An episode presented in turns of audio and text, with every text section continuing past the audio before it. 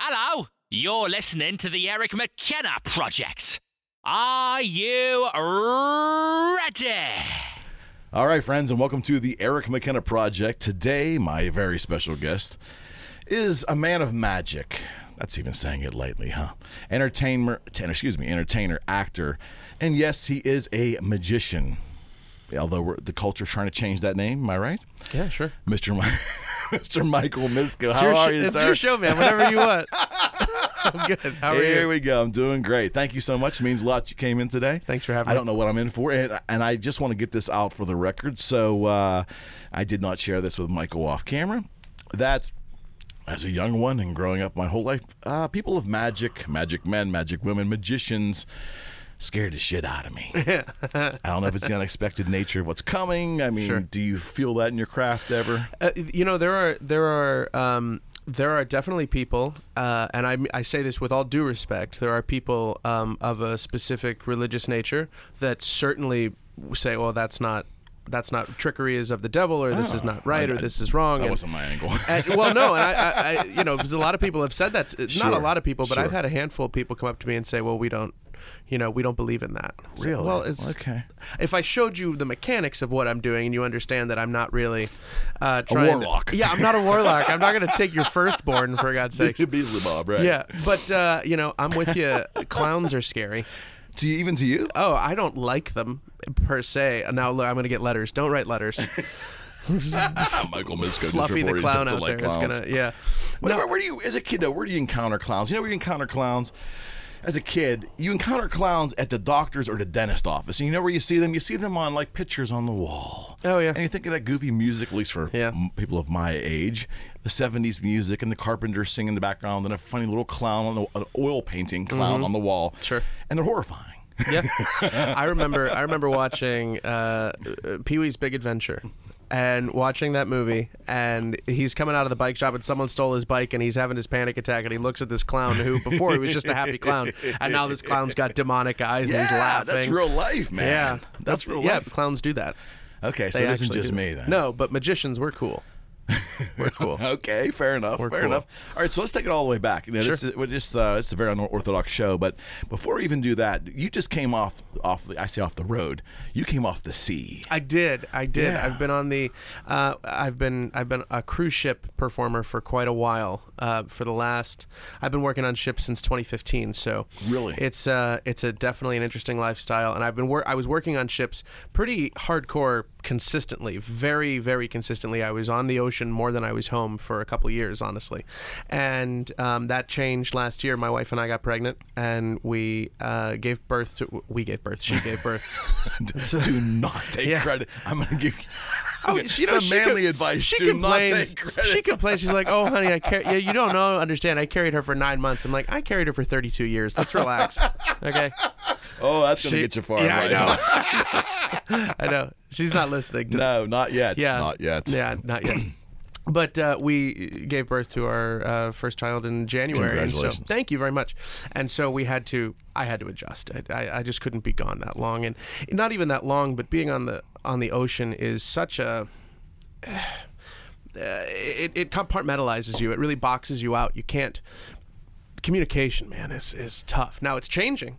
It's changing. I've been on the ships since I've left because I still work the ships. Yeah, I just Mm-hmm. right. don't do them as consistently. Okay. And uh, and and the the internet now is man, Thousand it's, times oh better. man, it's lightning speed. But I used to be I used to pay something like forty dollars for six hundred and sixty six megabytes. You gotta be kidding me. Mega. Mega is the one Wow. that's smaller Yeah, than I'm giga. aware. If you're, Uh, yeah, I'm aware. yeah, I'm aware. That's uh, and So- the and the service was crap. It wasn't yeah. good. Well, it- either I, I had friends all through like the 2010 on. What, what, what do we call this decade? Anyway, the lost decade. sure. friends that would go on trips and cruises, and it's funny they could you could reach them when they hit into a port Into of a port? call. Yep. Yeah, but while they're on the high seas, there's just nothing. Oh, it to was me, I awful. would love that. I need a break. It's great for a vacation, but that when that's your life, Yeah, I bet. that's your and your your point of contact is that. I mean, we would go to. I've I've cruised Alaska a lot, a lot, a lot, a lot. In fact, I'm going there again in a couple weeks. I'm going back up to Alaska, um, but you. I'd be on the ship, and th- the service up in Alaska is what you would imagine it to be. So I'm just walking around looking for a coffee shop that has Wi-Fi, trying to figure it out. And meanwhile, you see passengers that are going on hikes and they're whale watching and seeing the bald eagles, and you're like, "Yeah, it's great. Give me the wi- what's a Wi-Fi password?" You know, So I mean, let's just let's vet that out a little bit. So Sure. you're on the sea as a entertainer, happens to do magic. yeah. And it's a it's an interesting lifestyle. It's so they call you a guest entertainer when you're on the ship. Okay. Uh, so for, I work for Princess Cruises predominantly. Okay. uh, and that's the company that gave me the start on the ocean. I, I could tell you how I got there. I mean, let's, please do. Let's- so let's, let's- yeah, let's um, do- my do tell. Mm-hmm. my background is in theater. I've done magic my entire life. I started doing magic when I was six, uh, and it was a hobby, and it was a hobby, and then it became an expensive hobby. then it became a your really folks. expensive hobby. Yeah, I know. Uh, and then it became a really expensive hobby, and then I started doing it and actually turning it into something that was lucrative. Okay. But you don't go to school for magic. You don't go to you don't you don't get a degree in magicology. Although a joke I used to say I say in my show to someone I say, "Yeah, actually I I'm college educated, sir. I went to Magician State." Um Uh, How'd that go over? yeah, well, about like here, um, and and, and you. Uh, so I was in New York with my wife, who is uh, also a performer, um, which is a mistake. One of us should have been a one of us should have been a doctor. Two performers. I, I know. Married. I know. Well, our daughter. We're surrounding our daughter with stethoscopes and law books and stuff. Just, you know, stay away from the cards and the music. But uh, and uh, I was we were in New York, and she happened to find my wife happened to find a listing online, one of those places that performers would go to look for auditions. Okay. And it said Princess Cruises was partnering with Stephen Schwartz. Now, if you don't know Stephen Schwartz, he wrote Wicked, he wrote Pippin, oh, yeah. Godspell Oh yeah. partnering with Stephen Schwartz to create a brand new show, a review of his work called Magic to Do. And if you're familiar with his work, Pippin uh, is one of his shows that he wrote, and the first song is called Magic to Do in Pippin. And uh, it was this 50, 50 some minute review of Stephen's work, and they wanted uh, the main character what needed to be a magician. He was a magician. They called him the magic maker. But the caveat is that he also has to have a background in musical theater. So she shows this to me and it's like, babe, that's you. I'm like, that's ridiculous. That no one is. That's not real. You're not real. Turns out it was, was real. real. I went to the audition uh, in the city. Wow. And uh, you had to get an appointment because I bet. they didn't want just any guy that thought he could do a card trick to show up. So they You know, tried. every guy sitting at the end of a bar. Oh yeah. Everywhere. Oh yeah. Let me show you Probably this one, two buddy. miles away from where we are right now. Yeah, yeah. Let me come, come here. I'll show you this thing with the bar peanuts. But uh, I went and I did some I did some magic for the people, and they said, "Great, thank you. Come back tomorrow." And I went back the next day, and they made me dance. How'd that go? And then you know, it's fine. It's fine. I have a, I I I don't know if you know this, but I have a degree. My I have a minor in dance. do you really? Yeah, I do. Just on paper, really. On paper, the, well, I have a degree in musical That's a- theater. that is a degree. That is a degree, but the, my degree in musical theater, if on paper based on credit hours, works out to be a double major, double minor. That's a double major in in acting Mm-hmm. and vocal performance, and a double minor in piano and dance. Well, then you're perfect. Uh, here and here I am. uh, You're their dream candidate. I know. This is- I feel so sorry for them. but I went in again on the on the next day, and um, they they put me through the the paces and said. Uh, great, you'll hear from us. And then all of a sudden they were. Oh, thank you. All of a sudden they were. Um, they were. I gotta catch up to you. Excuse me That's what we do on this show. all of a sudden the next day uh, or uh, several days later i uh, finally heard back from them i said michael we'd like you to join us um, as the and they, i had the honor of being the original magician so i created the role Wow. uh, in this show which was really neat because they didn't really have they didn't have an idea of what they wanted the character to be they had the they had the, the bones there but how this character actually took shape didn't really exist It was and w- so i got to kind of show them uh, and there was another magician that was there with me uh, my buddy justin who took the show out on the second ship so we kind of got got to work together to sort of create what this character became and uh, prove to them that he did have a purpose for existing in the show. Because there was a point where I went, oh man, I could get fired tomorrow. Not because I did anything wrong, but because No, right. they don't they don't need me. They, there, Right. there's no purpose here yet. Okay. And then day by day, the purpose of this character slowly started to show itself. But I mean, I got to work with some incredible people. There was a whole Broadway creative team. Um, Gabriel Barry, he directed Amazing Grace on Broadway just recently. Jennifer Paulson Lee was a choreographer. Mark Hartman was the music director. These brilliant people. Of course, we got to work with Stephen Schwartz. He came in. right. He was unbelievable. You know, when you when you're someone of that stature of Sure. that of that type.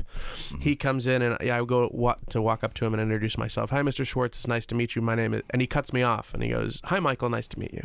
He knew all of our names the day he met us. That says a lot. Yeah.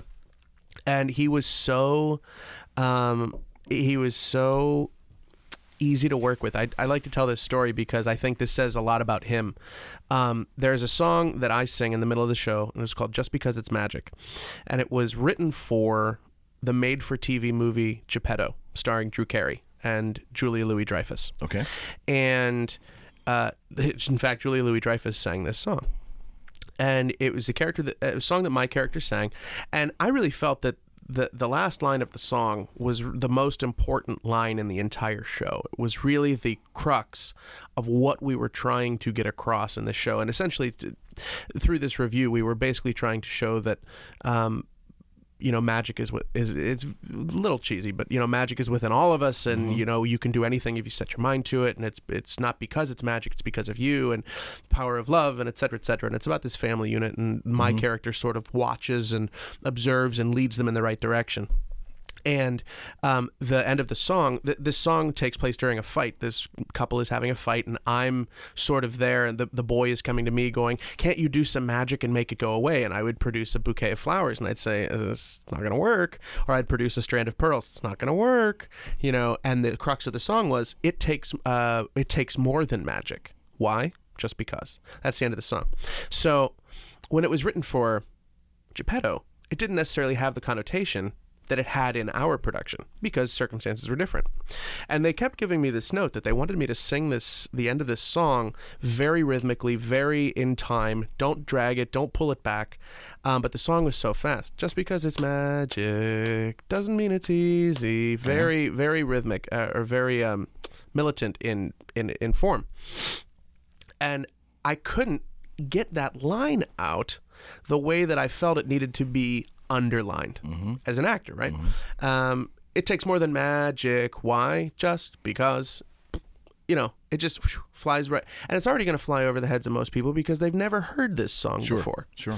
And so they kept giving me this note, and then Steven gave me the note. And he's like, Yeah, we really needed to stay on the beat. We really needed to stay on the beat. And I kind of clammed up a little bit because I disagreed. But how am I going to stand there and disagree with Steven Schwartz? Right? I get it. The Steven Schwartz. What am I going to do? And he could tell. And he was like, And he just finally asked me, and he, no, no pretense. And he just said, Do you disagree? And I said, I just think that this last line functions differently in this production than it did when you originally wrote it. And I really, really think it's important. Kudos due to say that to him. And I, well, he opened the door for me to say it, and uh, and and I said, and he and he kind of wrinkled his brow and like as if he was pondering. And he said, "Can you show me what you mean? Like really, really show me what you mean." I said, "Sure." So we ran the whole song again, and I laid it out, man. I was, we got there, and I just punched it, and we were finished with the song. And I looked at him, and he went, "You're right." Wow. I was like, I'm sorry. Can somebody, can we just play this whole scene again? Get that written down? You weren't like walking on air at that moment. Oh right? man, it was so cool. But that was that. I don't say that. I don't tell that story because I bested Steven. It was not that at all. Mm-hmm. Right. I only had the limited scope of our production to work from. Right. He has now two versions of the song in his head. So all I had to do, all I did was point out one thing that he might just not have thought of, and for him to say, "Okay." That I think that says, I think that says an awful lot about him. And I'm telling you, he was the nicest guy to work with.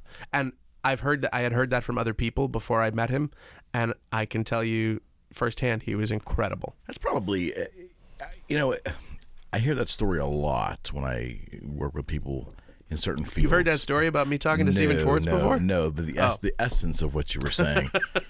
Ah. I mean, people meet people of such accomplishment and such gifts. th- They're very Sure. gifted in their field. they are approachable. They generally, in the end, they are not as they might be portrayed. Right. You know, Yeah. I think that's uh, I think that's kind of a reoccurring thing. But again, we're all human, so you catch somebody on a wrong day. I think yeah. you catch somebody on a wrong day, then their legend grows from that one inter- that one tough interaction with one person, then it becomes a stigma. Right, right. He was uh, the whole process was incredible. I mean, we workshopped it in L.A. for five weeks, Right. and then we went from L.A. to we we had a, a month off because the cast that was there still had to function as the cast on the Sure, ship. sure. So they went and they installed all their other shows, and then I had a month off and went to the ship and.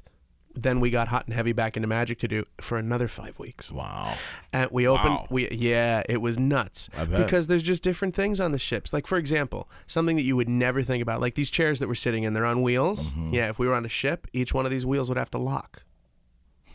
Because the Hmm. So ship I- I've never been on a cruise ship. So, Yeah. So this is all new to me. It- all of it. well, they're on the ocean, so I'll tell you that. I know that. That's you know, I kind of guessed that one. you know. I I knew they were on the Mississippi River or anything like Yeah. that, but, I mean, or the Ohio down here. But Yeah. is there there there may be some kind Well, of the Gateway Clipper.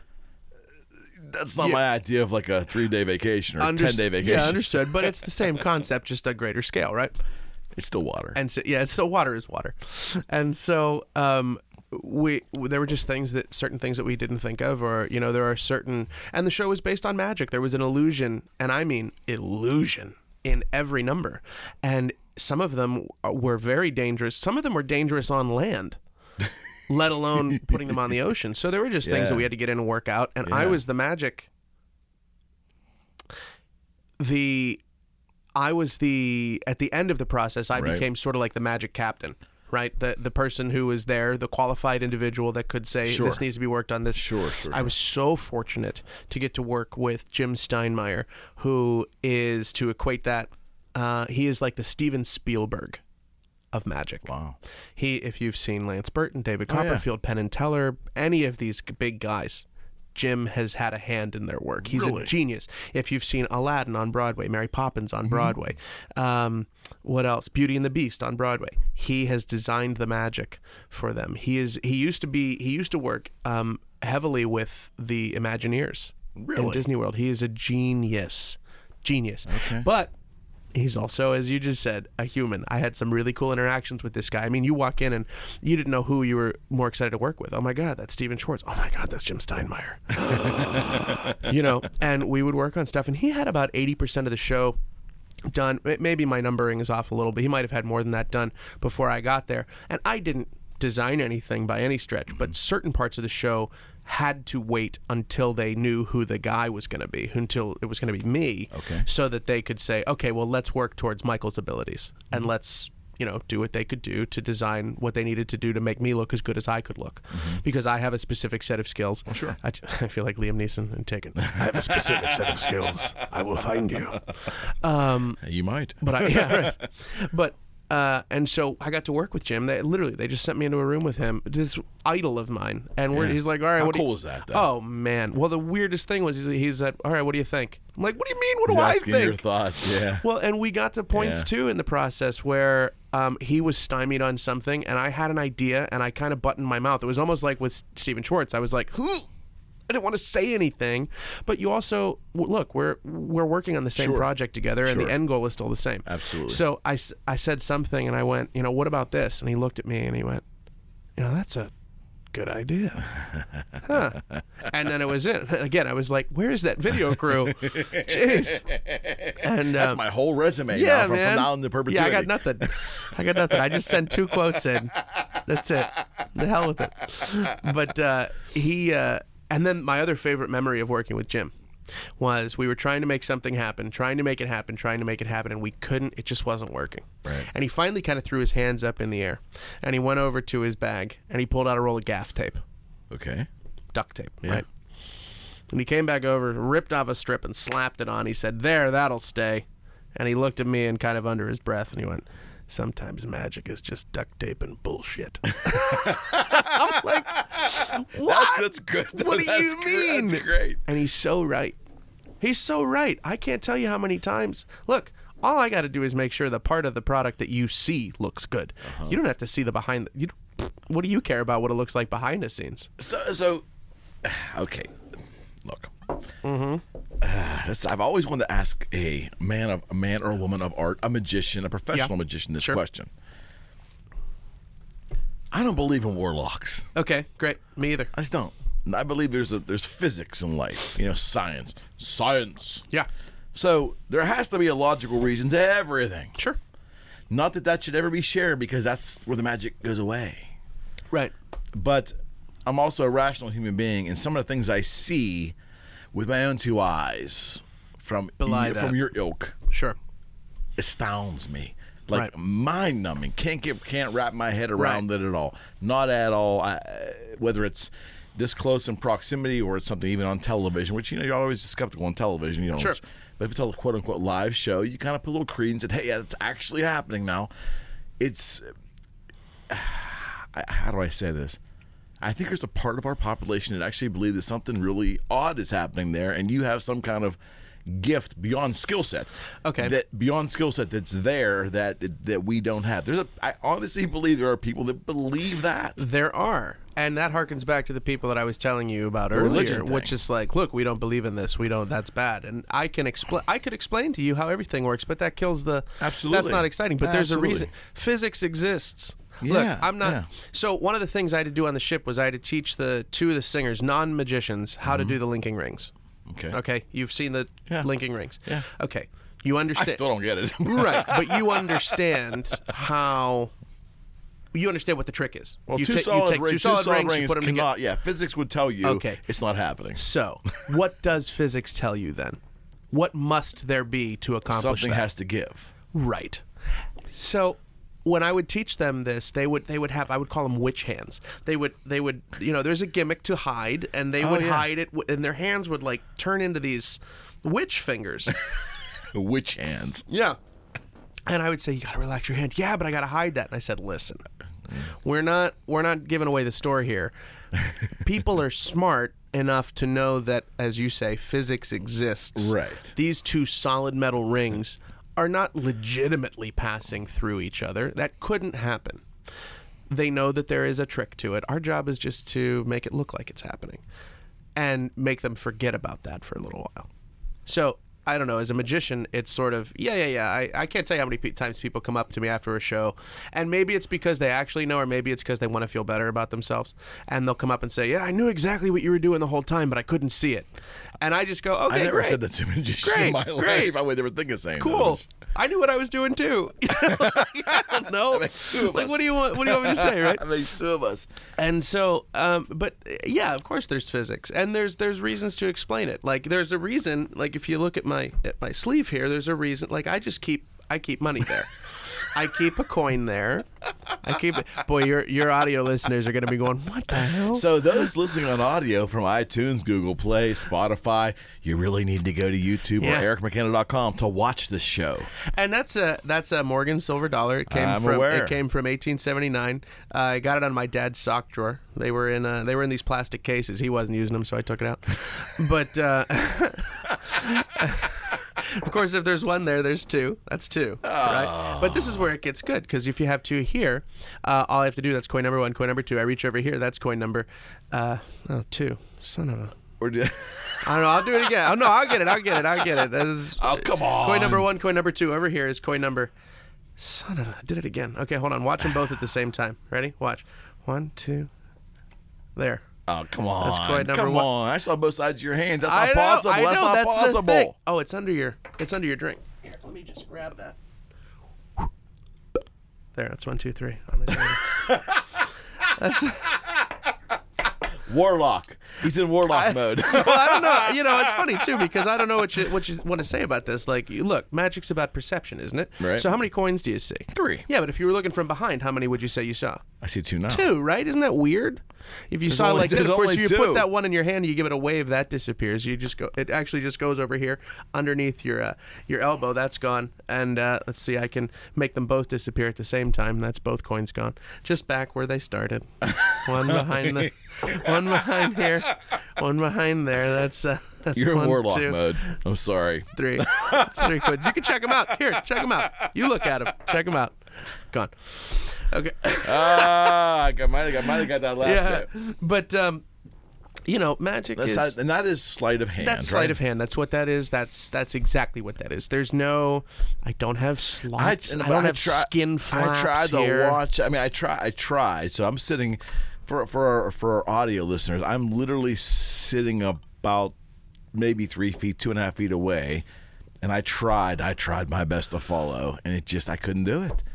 I mean that's skill, and, that's, and that you should be complimented on your skill, thanks. which I absolutely will. It's, it's you're in warlock mode now, but but but it's you can see where people would watch it and go, "That is just crazy." I know there's a, there's a rational explanation to that. There's, there's absolutely an explanation for everything. Here, I c you want to you want to learn a trick? I can Sure, teach you. a trick. sure. So I do this with I'll do this a lot. If I don't have something, I'll take my ring off, and uh, I'll I'll put it on my on my finger on, on the bottom finger here. So it's on these two, and I say, "Watch, I'm going to make a jump from the bottom to the top. It's going to happen fast. You ready? All right, yeah, good. Yep. You want to see it again? No, I'm kidding. oh, there it went. There it went. There- Comes back down.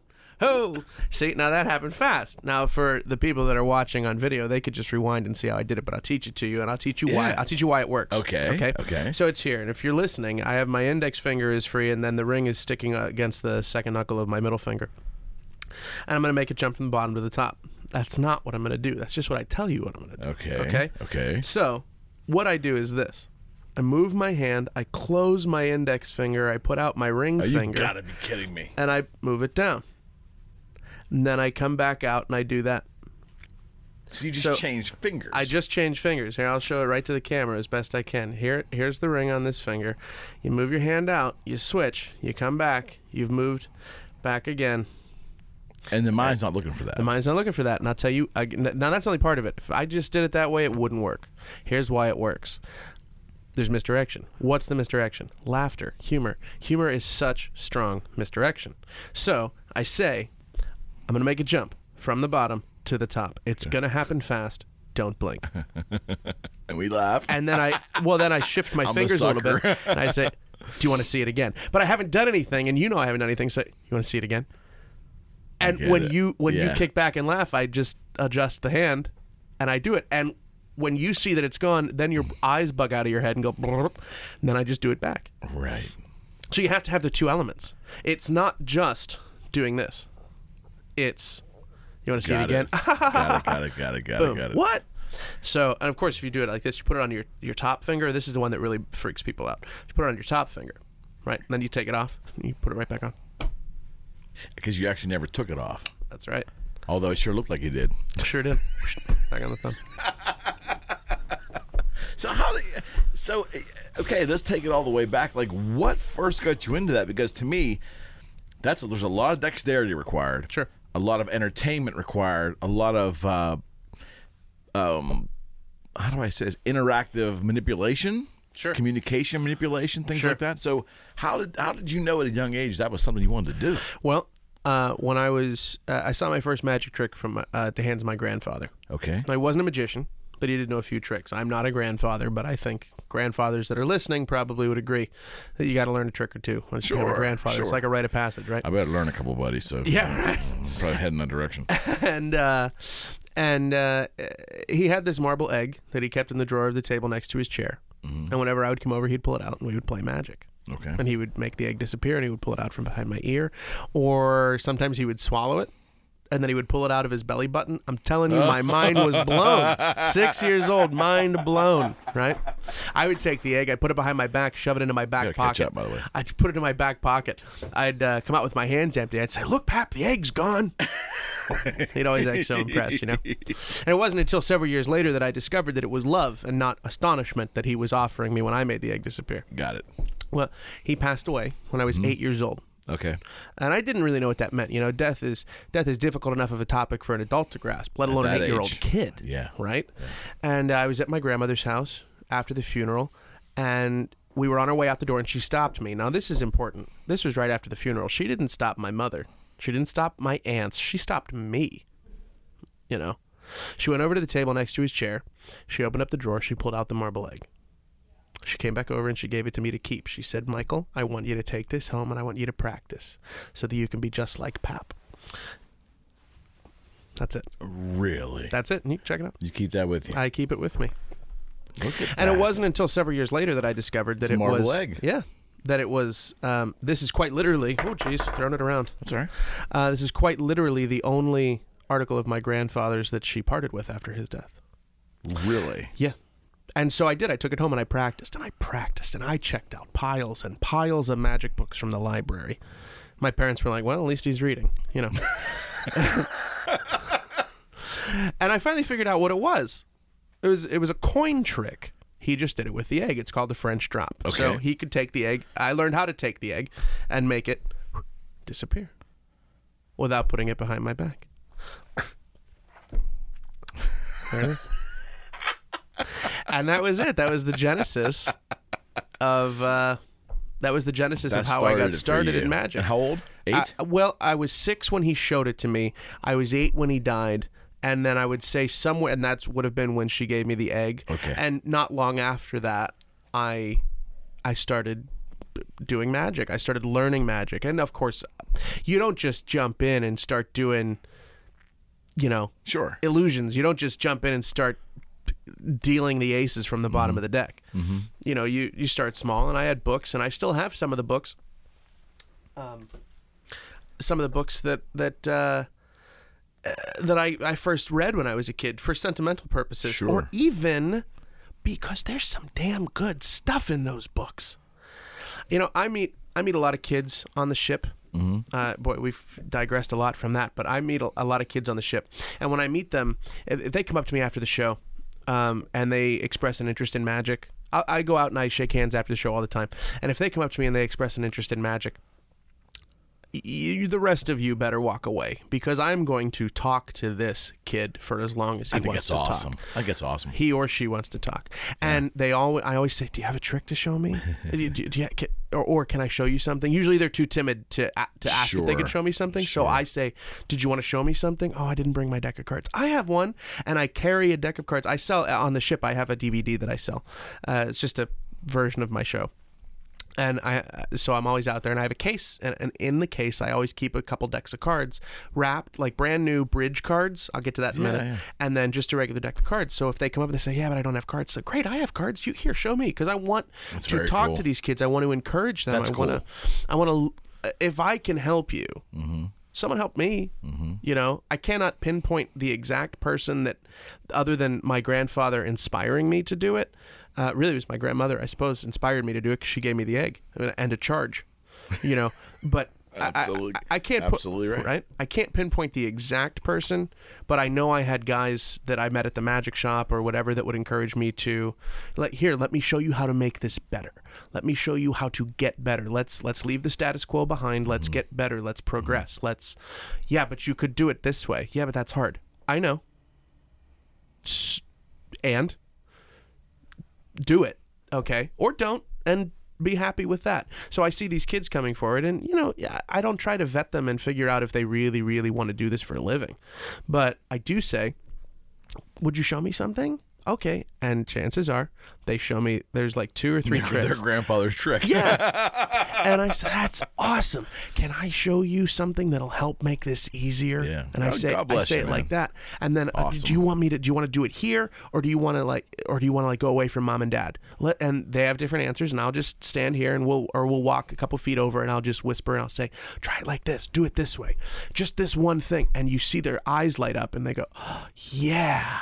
Do you want to go back and sho do it again? Yeah, yeah. Or one kid, one kid, I'll never forget this one kid. No, I'd like to go practice it again. I'm like, yes yes that is right you know and then i talk to i try talking to the parents and i say look if this is something Yeah. that they really want to do please reach out to me find me on facebook here's my information send me an email find me on facebook because it, when a kid expresses interest in baseball um, your son Mm-hmm. yeah you might not know that much about baseball but it- Hey. it's not hard to well i'm just you know Not this dad. yeah. No, but you, I'm but, sorry. but chances are you you know Yes. you might not know that Yes. much about baseball, I there's elements of baseball I have known nothing about. But- you're right. You're right. but You're right. you do know how to relatively parent a kid that's going into sports, Mm-hmm. right? It's it's easier No question. that because it's it's it's popular. No question.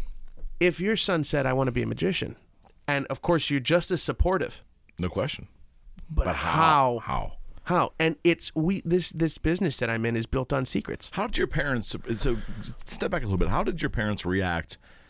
Um, obviously, when you were six or eight or ten, that's one thing. But when you were 12, 14, 16, Mm-hmm.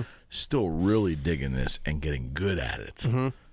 How how was the acceptance there? There, there was never anything other than acceptance. Very cool. Never. There was there was you could feel there was a palp- palpable apprehension, Mm, I like that phrase. but they kept it to themselves.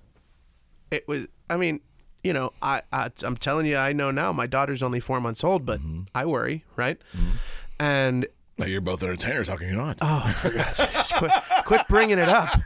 Jeez, jeez, rubbing it in, man. But you know, there's there there was a there was an apprehension, and you could feel it because. And then what did I do? I was a magician, and then I said, "That's okay. I'll make a great life choice. I'm going to go to school for theater." Which honestly is a smart way to do it because Yeah, they well, were they- they relieved I ta- didn't want to be a magician. but they do tie together though. They do. You've made it happen that They way. do, and that's there, there's something there. uh, You know, my parents have been nothing but supportive my entire life. Uh, d- w- i- You know, even even if it's at even if there is initial apprehension, which there never is. At least it's never expressed to me. Mm-hmm. You know, I may hear about it later, but it's it's it's been nothing but support. And so I try to express that to the parents, and I say, look, if he wants to, or she wants to do this, reach out to me. I will help point you in the right direction to You feel like is it about giving back? it's a little bit about giving back and it's also a little selfish it's about creating good magicians because bad magicians are bad for magic Bad magicians. look think about it this way if you have a company party Mm-hmm. and you're you're hiring the entertainment for the company party Mm-hmm. and you hire a singer a band I've done that. okay you hire a cover band or something They were terrible. they were but would you still would you hire another band next year We didn't. you No. didn't Hired a okay well- DJ. okay well you s- yeah but you still had music Mm. right Yeah. Yeah. if you you know if you if you if you encounter a bad magician chances are Never again. you're never going to hire a magician Good again point. Good point. so it yeah i'm, I'm human nature, though. I, I want to give uh, it is about giving back and, and educating because i like teaching and i think teaching is a no, is one of the noblest professions and i've never been a teacher but i've tried to teach Mm-hmm. you know i try to teach and uh, when i can and um but also with these kids it's it's better for magic if you pr- if magic is producing good magicians and a lot of times i talk to the kids and i say Gar, where do you learn your stuff and they go well yeah i watch videos on youtube and i don't i don't ever roll my eyes and and say you gotta you know that's, with ev- wrong that's with everything, that's though. what they've got and i say Yeah, okay do you yeah. read any books you didn't have that. do you i didn't have that Did you? Do you wish you did? uh, it certainly makes uh, accessing in- information easier but i was able to develop and i again with all due respect i mean this i was able to develop my own personality and not a copy Good point. you know point. that's that's something else that that ended up occur that ends up occurring you you end up if you see somebody else perform something you cannot help but try to just think about it with music if you hear if you hear i don't know hey jude for example how can you not try to sing it that way Right. because it's so damn good. Right. And that's why I like going to books because it, there are books and there is text and there is suggested pattern or But it's dialogue. personal but it's interpretation. personal interpretation. now, certain things XYZ has to happen in order for you to accomplish the effect. But you can you can put your own spin on it. Now, if I'm confused, this is where YouTube comes in. If I'm confused, man, that's just really dense. It's really hard to to dissect. Sometimes you'll spend a half an hour on one paragraph because it's that when you're talking about digits and phalanges and and it's nuts. The stuff that we read, it's almost like medical text to a degree as far as complication. Certainly nowhere near as life th- threatening. But but laughing is good. laugh, laughter is the best medicine. I'm convinced, and uh, and so then I'll go to YouTube, and then I'll look up that specific thing. So oh, that's what they meant. Okay, got it. Thank you. If I'm stuck, if I'm stymied, if I can't figure out, man, I just cannot come up with something for this. I'll I'll Google what's Eric, Eric McKenna do with this. Okay. Oh, cool. Okay, now I'm out of the box. Got it. Now it's jogged my brain, and I, now I've got somewhere else to go. So uh, that's your description of how you use YouTube. Let me give you uh something, an analogy, and then you respond. Um, I learned to play guitar by uh, a good instructor, Sure. but also cassettes. Uh, I learned later in life, so there was, there was CDs, but you know, my teacher learned by taking the needle on the record player and pulling it back, playing along, pulling it back, and just listening. Oh, to the figure it Suzuki out. method. Yeah. Well, Yeah. my point to you is, I look at it now, and I, I, I'm I'm a nitnoid to surf. Um, I find this fascinating. You'll probably laugh. I take the most complex hard rock musical pieces that I grew up with, imaginable stuff from Kiss and Rush, not Kiss, excuse me, not Kiss, Rush, uh, Yes, uh, some of the Zeppelin stuff, Okay. Deep Purple, some Deep Purple, things that are very intricate. And I go on YouTube Mm-hmm. and I find these kids, and they're usually in other countries, that in high definition are they're playing these songs, every minutia of every note, the the the tone, the inflection, the nuances are all there. Mm-hmm. Sure. And the kid's eight years old. Right. Mind blown. Poof. Right. So the you, I think YouTube made that, and I- and I always see, of course, old, older people say, "Hey, if I had that when I was um, the your age, yada yada yada." But I look back at that and go, "Wow." When I learned, it was kind of like skipping the CD or skipping the cassette tape, and but I guess YouTube has been a great informational and educational. Education's a tough word to use, but an informational source for so many to learn if the passion's there. Right. Would you not agree? I would I, I would agree. I, I would agree, and I, I think as long as you can as long as you can maintain originality, then there's Ooh, that- nothing that's wrong a with good it. phrase. That's a good phrase. There's nothing wrong with that. I mean, look in my show, I do I, my stand up show. Uh, Michael Misko, magician, comedian, cracker of wise, is What was that again? One more time. Michael Misko, Mm-hmm. magician, comedian, cracker of wise. And they can reach you where? MiscoMagic.com. Mm-hmm. I didn't care www. that. Like, what was it again? www.misco, M-I-S-K-O, magic, M-A-G-I-C, miscomagic.com. oh, miscomagic.com. Miscomagic.com. Sorry to interrupt you. That's okay. I think we've hit the, the, the, the quota. There's no quota, requisite man. quota. This is my show. You can say- if you want to go 45 minutes and repeat the same thing, like, we'll probably broadcast two minutes of it, but we'll do That's it. fine. Um, uh, yeah, as long as you can maintain originality, I have no problem with that. In my show, I have my show is ridiculously commercial, and by that I Meaning mean what? Meaning, um, I could g- uh, well, I'll try not to get technical as far because it just won't Oh, we can handle it. It- well okay no i just I, I i'll try not to use the jargon is what i mean uh, there's a there's a trick called the five card repeat where i have five cards and i throw one away and i still have five cards and then i throw two away and i still have five cards and i throw three away and i still have five cards five card repeat right Okay. um and i open my show with that with a version of that um it's a very popular trick a lot of people do it but it the way that I do it has my per- invokes my personality. So if I said to another magician, I do the five card repeat, I do the cut and restored rope, I do the well, cut and restored rope is sort of self explanatory. Yeah. take a rope, No, you no, I cut it, you get put it. it, back I together. get it. I'm, in my mind, I'm saying, where have I seen that before? Right. I do uh, uh, uh, what we would call a bill to lemon. I do uh, what we call a book test, and I do the cups and balls. Um, Sorry. Sorry. would you believe he's the older one, folks? yeah, I'm the older one. Yeah. Yeah. and I'm also three down already. Go ahead. Uh, uh, right. Cheers.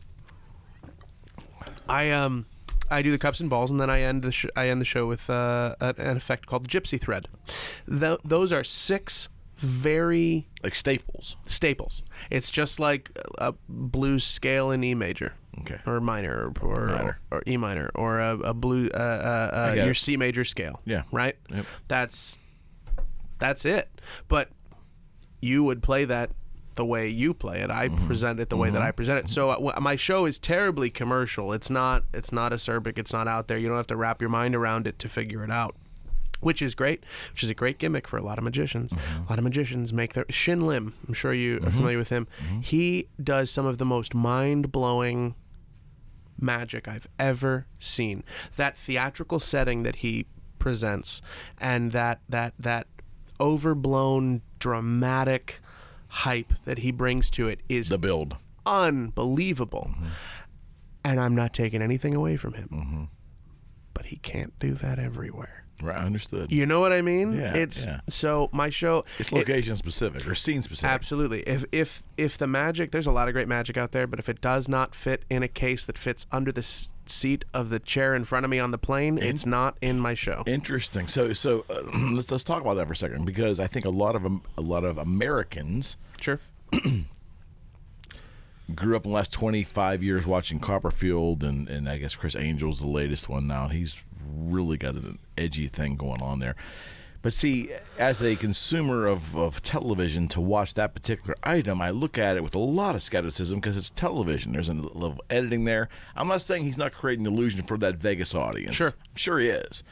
But it's it's not to me like I think David Copperfield made the, the Statue of Liberty disappear or something. I mean, I'm not saying there was a lot of like money spent and I'm not I'm not questioning the legitimacy of it. But what you just did here in front of me with my eyes trying to wrap my my head around what's going on, that is organically beautiful to me. That's an Well, art. thanks. That's an art to me. Like like music, like theater, like like singing, like like poetry, it's an art. That the illusion of that on a big scale coming through a television or even seeing it in an audience of a, Mm-hmm. of 300 people, it's not as impressive to me. Does that make any sense? It makes a lot of sense. It makes a lot of sense. There, are, um, uh, there are guys, and I have been one of them, uh, and I may be one of these guys again that would, in the middle of my stand-up show, do a close-up bit with a deck of cards. But I'm doing it in front of a thousand people, and I've got a camera, and I bring it down, and I present it on the screen. Sure. Now I know some guys have made an entire show out of that, and there's nothing wrong with that. But I also know that there are audience members that go, "If I wanted to watch TV, I could have stayed home." Got it. um, you know, David Blaine, David Copperfield, Chris Angel, these guys, you know, David Blaine, we have David Blaine, I think, to thank for the resurgence that Magic is feeling. Really? Okay. Yeah. That's interesting. Uh, because he came out and he he woke it he woke us up again with that David Blaine street magic that he did in the early two thousands. All of a sudden, he's levitating six feet off the ground. Now, without without speaking out of school here, Where'd he go? what he's uh, he's on tour. He's on tour, catching a bullet in his mouth every night. And he's I'm sorry, he's catching a bullet in his mouth every night. I get it. He's not pretending to catch a bullet. He's catching a bullet in his mouth. He had a special He had a special mouth guard fashioned. He's catching a bullet in his mouth every night. Oh my god! I mean, But that's him. He- For, for him, that's did Chris Angel usurp him? Did, did, did it come around where like we had Blaine, and Mm-hmm. then 08, 09, 2010, all of a sudden Chris Angel, poof. Let's get that rock star thing going on. Chris Angel is a different style Okay. than David Blaine. They're two completely different styles. Both of them, um, David Blaine in particular, is an exceptional technician Okay. as far as what he can do, although you never know it based on what he presents. Okay. Right? Um, w- we have him in particular and Chris Angel to a degree to thank for bringing magic back into the mainstream. Okay. Penn and Teller. Oh, yeah. Certainly. Oh, yeah. Certainly those two guys. Um, Odd, though. What, what I- Odd. oh, yeah, but they're hysterical. what I what I will say though is that they don't resort to camera tricks. They take advantage of the fact that they are using the medium of television. There's a difference. no question. There's a big difference. No question. Right? We could we could superimpose something on the screen and I could pretend like I'm holding it in my hand. That's a camera trick. Taking advantage of the fact that as I'm looking at this camera, you cannot see what my hand is doing up here. you Got it. cannot see outside of the frame that we impose upon you. That's different. You know, so when people say, well, that's impossible, well, it might be impossible if you were there the whole time. Not impossible because the medium that he is per- for whom he is Film. performing is film. It's television. That's his desired audience. The, the audience that David Blaine performs for is not people on the street. He's performing for us in our homes. He knows his Got it. audience. Got it. You have Right, to know Angel, your Angel too. audience. Same thing. Absolutely. Now, Chris Angel has a, Vegas, a show that he does in Vegas, so that changes the rules. The rules are different. So I'm gonna be careful how I say this to you. Mm-hmm. Um, so a rock a rock musician that I worked with closely for a long period of time, very popular guy, good guy. His friends are Angel. Okay. Developed a friendship with him, um, and the staff around this particular musician got a chance to go in backstage, hang out, do the whole thing, got a little glimpse of the show, and then enjoyed the show because I guess it's a standing show in Vegas for periods of time, right? And the member of this entourage of this particular musician told me point blank that it is the most mind boggling thing imaginable. And that it, everybody is spellbound. They just cannot figure, even in a big scheme of things, even getting a peek backstage, no one can figure out how the hell this guy's doing the shit he's doing. Right. I mean, mind blown. Sure. Even getting an inside peek into the whole thing, which really probably wasn't didn't amount to much. Sure. I'm guessing, but what is it? i- i- Is it more about the entertainment on that level, Michael, or is it really more about the actual aspect of magic? Well, I mean, when you're paying, Or does it matter? When you're paying, uh, you know, that's an interesting question. When you're paying those kind of prices for tickets to a, to a show in Vegas, right? It's you you want to feel as though you've experienced something. Okay. You've you started in A and you have ended in s- at Z, Okay. and it's been a journey, and we've gone there together.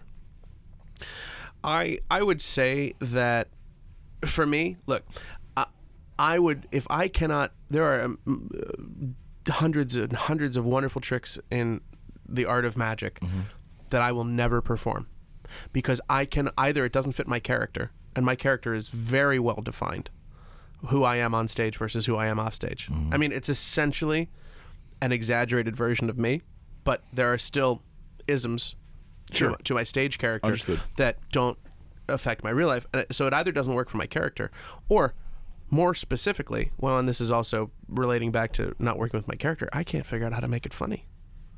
Ah, okay. To me, Okay. to me, if I cannot use it to make you laugh, it's worthless to me. And I mean worthless Interesting. i- in a respectful manner. I don't mean that it is not of worth. It's just to me, I cannot use it. to using the element of complete entertainment, then. Uh, Absolutely. I want you to come out of my show with with a with a your sides hurt. Good. I like that. because you've laughed the whole time. My show is, you know, my show is anywhere. My stand-up show. This is this is. Di- I do a whole bunch of Mm-hmm. different things, uh, but my my stand-up show specifically, if you came to see me on a ship, is about 52 minutes long, um, and I have that that version of that show. I can do that show anywhere between about 30 30 35 to um, 75 minutes. Okay. I can do that show. Okay. And it to me it should be comedy, comedy, comedy, comedy, comedy. Now I have one part of the show where I pull it back and I, I lift up the curtain and I let you in to me. But it's towards the end and I've earned it at that point. I don't come out and start trying to touch me and I'll read your mind or you know like I the Blaine thing or Sure, whatever I don't sure. come out that way I come Okay. out I'm in charge I'm in control this is my show welcome good evening we're going to have a good time together okay that's enough of that let me tell you a little bit about me and by this point you are ready to listen Okay. if I started with that or if I put that somewhere else in the show, you'd you'd check out because I haven't engaged you enough. There's another I, I do a I do a, a, a we call it the build a lemon. I don't want to tell you where the bill ends up, but it's in the title. and but I borrow a hundred dollar bill from an audience member, and I do it at a very specific point in my show because if I tried to borrow it earlier, my rate of success of receiving the 100 would be much less than it is where I do it because I have not invested enough money, quote unquote, into the bank of the audience. If I came out and said, Good evening, folks, welcome to the show, I need to borrow a $100 bill, no one's going to give me a 100. I might get a 5. No one's going to. I want a 100, though. It needs to be a 100. Yeah, I can do it with anything. I can do it with a buck. Yeah. But there's no risk if it's a buck. Who cares if it's a buck? I love that. You know, a hundred dollar bill. I know at least one person is staying till the end of my show. You know? so, you know, for me, it's about it's about the the overall experience. I know I have a lot of good friends. Yeah. Uh, good dear friends. Justin, the guy that I mentioned earlier, one of my dearest friends, certainly one of my closer friends in, in the magic community, he and I disagree on almost everything. Okay. Does that mean that he does bad magic? No. Does that- different. does that mean that I do bad magic? No. We I have the utmost respect for what he does and the way that he does it, but to me that doesn't work. And he has the utmost respect for what I do and the way that I do it, but for him it doesn't work. In fact, we had a show. We did a two-man show at one point where we played on that. Really? We, we played on that theme. Okay. And, and we introduced ourselves in a in a clever way to the audience and, and you know, he he's more of a mentalist. Um and I'm a I'm more of a classic magician. And we introduced ourselves to the audience that way and said, "Good evening, ladies and gentlemen. My name is Michael Misko, and my name is Justin Gentry, and uh, I hate magic mentalism." You know, and then we and we we we basically took our we took our proclivities and approached the same trick from different directions how a mentalist would do it that's how cool. a magician would do it and it was interesting it was an interesting experiment and we never got to expound upon it we performed it twice uh, on a ship ironically enough and it was very well received and we try as we might we could not convince people that it was literally the only time we'd ever done it that we didn't work together forever which is on i suppose a compliment to us but also you know people people think that if you can get up on stage and you can Right. speak fluent you know speak clearly that oh, you must have you must have been doing this for a long time you know um, and and it was interesting to see how it worked and and i'll tell you he and i disagree on so many things that we work really well together which sounds like it That's shouldn't interesting, work yeah. but I come at things from this angle and he comes at things from this angle and somehow we meet in the middle and all of a sudden it's like, oh, well here's the method. Here's how you do it. You know, we have methods, flo- you know, ways the tricks work, method in our head that are just like ooh, floating around up there, and all of a sudden you just are able to you, you hear a I have a premise for this. What if I did this, this, and this? And then you're like, oh man, wait, and then it just comes out of your mind, and here you go. I Got could it. never use that, but that's a great idea, Got it. you know. And so, but Justin, and I won't say that it's not about entertainment for him, but he wants you, he wants you to be affected yeah. by his magic. Oh. Right? He wants you to feel I want you to have a good time. Right. right he right, wants right. you to feel like disturbed. something. Disturbed. Like I Yeah. can't figure that out. How they do that? Da da da. da. Yeah. It- one of the things that um, I think that w- with the proliferation of the internet going way back, but especially with YouTube, like 2007 ish on, eight on, the illusion thing, street magicians were that you know, you're walking down the street and they, they you know they bother you, they Right. don't, but and they are able to do the craziest thing like like I- w- here's things I don't understand.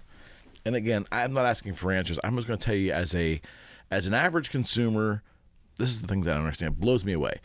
You would meet me in the street and da da da, da and we talk, and all of a sudden, like you know, we do a card trick, and you say, "Hey, check your back pocket," and the card would come out of my back pocket. I didn't have that card. I I was I was doing business, or I was hanging out with my kids, or I was 30 miles away 20 minutes ago how'd that card end up in my back pocket? See, I know there's a logical physics related answer to that, but that kind of stuff is so mind numbing. And I think that, that that that street performer stuff is I think it's prevalent again. Maybe Blaine ushered it back. Maybe that's like you said how it happened, but that kind of stuff is way more fascinating to me. That one on one or one on seven interaction compared to again, you know, making a building disappear or whatever. I mean, it- there's an element of there's an element of uh, showmanship to that, and it's grandiose on scale. But it, does it make me really really wonder? No, that kind of stuff does. There Making sense? yeah, it does. It You ready yet? there I'm going to forget your It's question. the Eric McKenna project, pal. That's what we do here. the project. Yeah, I'm gonna forget your question now. Um, you know, there's uh, if I ever wrote a book on magic, thank you. Mm-hmm. If I ever wrote a book on magic, uh, it would be on theory. It would be on magic theory. Okay. Because I think I Are can. you a traditionalist? um, eh, eh, what do you mean? Um, Mm, Houdini. uh, Houdini. Houdini was an amazing escape artist. yeah, we'll talk about him. Houdini was He's an on my amazing list. escape He's on my artist. list. Okay. Um, I got Um, okay. Okay. Um, if I wrote a book on magic, it would be on theory because I think as- with a with a background in theater, which is what I have, I theory makes sense to me. If I can't figure out how to motivate something from a from a theatrical standpoint, I won't do it. If I have to put my hand in my pocket to get a secret something or to get rid of a secret something, but I don't have a reason to go to my pocket, I won't do it. Okay. Right? Excuse me. I think that if there is So let's go back to David Blaine. Okay. On his very first special, he levitated off the ground. Right. Right. Right. Um, I could levitate for you over in the co- o- over here. I could do what he did. Okay. I won't, but I could Okay. if I wanted to. No, I'm kidding. But I, but I could. I, the, the mechanics. My wide angle lenses aren't wide enough to do Yeah, I that, but know. I would challenge you. the mechanic uh, the mechanics i- exist to do what he did, right?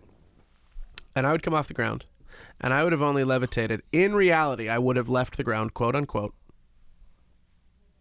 about yay high. okay. Okay, but I'd come down off the ground, and I'd turn around. and I go, man, jeez, So it took something out of you to How do high that. did I get? About that high? Now that is more than double What you actually did. what I actually did. But I'm going like this and saying, "How high did I get about that high?" And you're amazed, and you're I've caught you, I've caught you in a in a weak moment. astonishment. Yeah, and you're going, "Yeah." Well, now when you go and tell your buddy what you saw, Now it's like this high. the title of my book would be "The Fish Was This Big." Sometimes I get it. Sometimes the memory of the magic, and this is a quote. This is a quote from my uh, my good friend Doc Dixon. The ma- and I is, when I say the a quote, I'm paraphrasing him, but I'll give him the credit. The memory of the magic is sometimes stronger than the actual magic. Hmm. One of the greatest magic tricks I've ever done. I've never done. There's a guy, uh, a- an acquaintance of mine, who insists that I had him think of a card Okay. and then I made it appear inside his shoe with his signature on it. Okay. You're saying you never did it. I'm here to tell you. I hope he's not listening. I don't want to ruin his. He might be. I'm here to tell you That's crazy. that that's impossible. I never did that trick. What I did, in all likelihood, and I don't remember it, but what I did in all likelihood was asked him to select a card, sign his name on it, and made it appear inside my shoe. Okay. That is, there is a plausible explanation for that. Okay. s- But what okay. he remembered is that I asked him to think of a card. And then not only did his signature magically appear on it, but it ended up inside his shoe. and that's misinterpretation of the facts over Mm-hmm. time. And I'm here to tell you that not only is that impossible, but that is a much better trick than what I could have done. That's im- you know I couldn't have done that. So it's like uh, you know that old little thing you did when you were in, like in kindergarten or first grade. The teacher would put you in a semicircle, and the teacher would whisper a, a sentence into one kid, and they'd pass it around. And by the time it got to the very last kid, they'd whisper to the teacher, and it was something completely Telephone, different. Sure. Yeah, that's it. You know, I have people that I have people that carry. I- I'll have you sign a uh, sign a bill or sign a card, and I'll see people later, and they'll pull it out of their wallet and say that they have it, and I'll say, oh, I'll ask them what trick I did with it, and invariably, the description, their description of what I did is greater than what I did. That is The fascinating. memory of the magic is That's greater than the magic, fascinating to me. That's fascinating. and it's not about the trick. It's not about the trick at all. It's about what you can make someone. It's about it's about what you put into it. But still, you meet someone on the street, you ask them to fool around with cards, and all of a sudden the card you're asking for is in their back pocket. Now, how the hell does that happen? I mean, I, you know, come on, come on. Are I you mean, sure you're remembering it correctly? Yeah, it was YouTube, or it was. I mean, I'm, I, Oh, okay. So it didn't have any. It, it- you saw that. Okay. I didn't see it in person. Okay, Okay, I got you. Good point. I get it. All right, point noted. Point noted. Yeah, that's it's still. I mean, uh, who, who were your influences growing up? Like, who were the magicians you admired? Oh, magician. Um, goodness. Well, my friend, my friend Doc Dixon that I mentioned, it, was a huge influence for me, and uh, I, he is a dear friend of mine now. But I, there is a there is a slight age difference between the two of us. He's a little more mature than I am. Mature. Mature. Um, By how But, much? Uh, but I don't know. I'd say he's probably got he's got at least 15 years on me. Okay. If not, m- maybe maybe a little more. I'm buttering him up. I think he's in his 15. I don't know. But uh, Nothing wrong with that. um, yeah, no, he's he's but he's I I idolize this guy. I, we worked together at the Greater Pittsburgh Renaissance Festival. Okay. In uh, The out- out east. Renaissance Festival? Yeah, it's a whole nother story. We Oh, don't have that's to a get in- story. Oh, uh, no, Yeah, we're, okay. we're gonna get that. Sure. That Houdini, we're definitely Yeah, talking great. about. so we worked together, but I had the, I had the priv- I was I was the court jester. So I, I worked with the yeah the horns and everything. Right. This is when I was in high school, and I excuse me. I um What high school, by the way? Moon area. Yeah, Moon area high My- school. My, my kids go there. Oh yeah. Yeah. Oh, they get to go into the new school. Uh, like, One's graduating this year, one's two years away. Oh, congratulations. Thank you. Yeah. Good school. I I loved it. My daughter will be going there hopefully. Awesome. So, um, we, I, I got to watch him. I got to watch him work all the time. I tr- if I could make it to his show, I went to his show, and he did something like four or five shows a day, Yeah. and I got to see it, and I got to see what a professional did every single day. And I t- I've told him since that how much you know.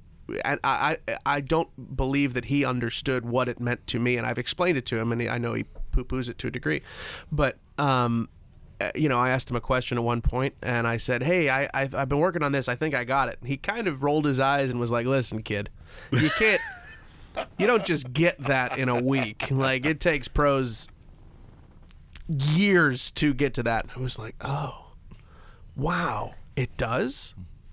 Okay, and all of a sudden, I- it just I, I started to look at magic from a different perspective um, because of him. There was uh, and and we we talk all the time. We we now we we swap war stories to a degree. In fact, I, there was something that happened uh, while I was on a ship, and I texted him right after it happened. he called me right away, and I said hello, and this is all he did. He laughed. sorry i just had to i just had to do that for you and i'm like you're right it's hysterical you know i'll never do that again and uh, some things you can't inter- you can't prepare for certain things until you until they've happened to you Sure, sure. and uh, this one thing in particular which i i won't get i can't get into Okay. but he he just i texted him i said hey you know how this Yeah. happens well this happened and he just called me and started laughing it was just great um, so he was definitely an influence for me uh, and his style is very similar to mine we both have we both have um, we both do stand-up comedy magic we both have Mm-hmm. That large comedy element. So that's Yeah. that's that's unique to me. yeah I'm probably not unique, unique to you, but that's when I think about a magician and then performing with comedy on top of it. Mm-hmm. It probably helps to a degree, like you were talking about before, Right. getting the laughter, getting the Right. with sleight of hand and all that. well, But I mean, and it's different than being a prop comic what's that? Th- a prop comic is someone puppet? Uh, yeah, yeah. Hello, yeah it's it- Mr. Hand. to a de- to a, to a degree, yeah. But I mean, it's it's it's a, the comedy then becomes about the prop. Uh, Okay. now, for me, the comedy magic provides the circumstance for me to have the comedy.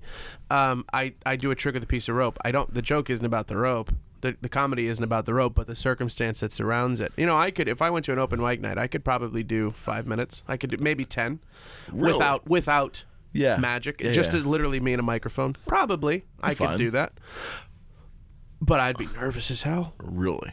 Yeah, I'd be I'd be nervous as hell to do it because there's a with the magic there's a barrier between me and you.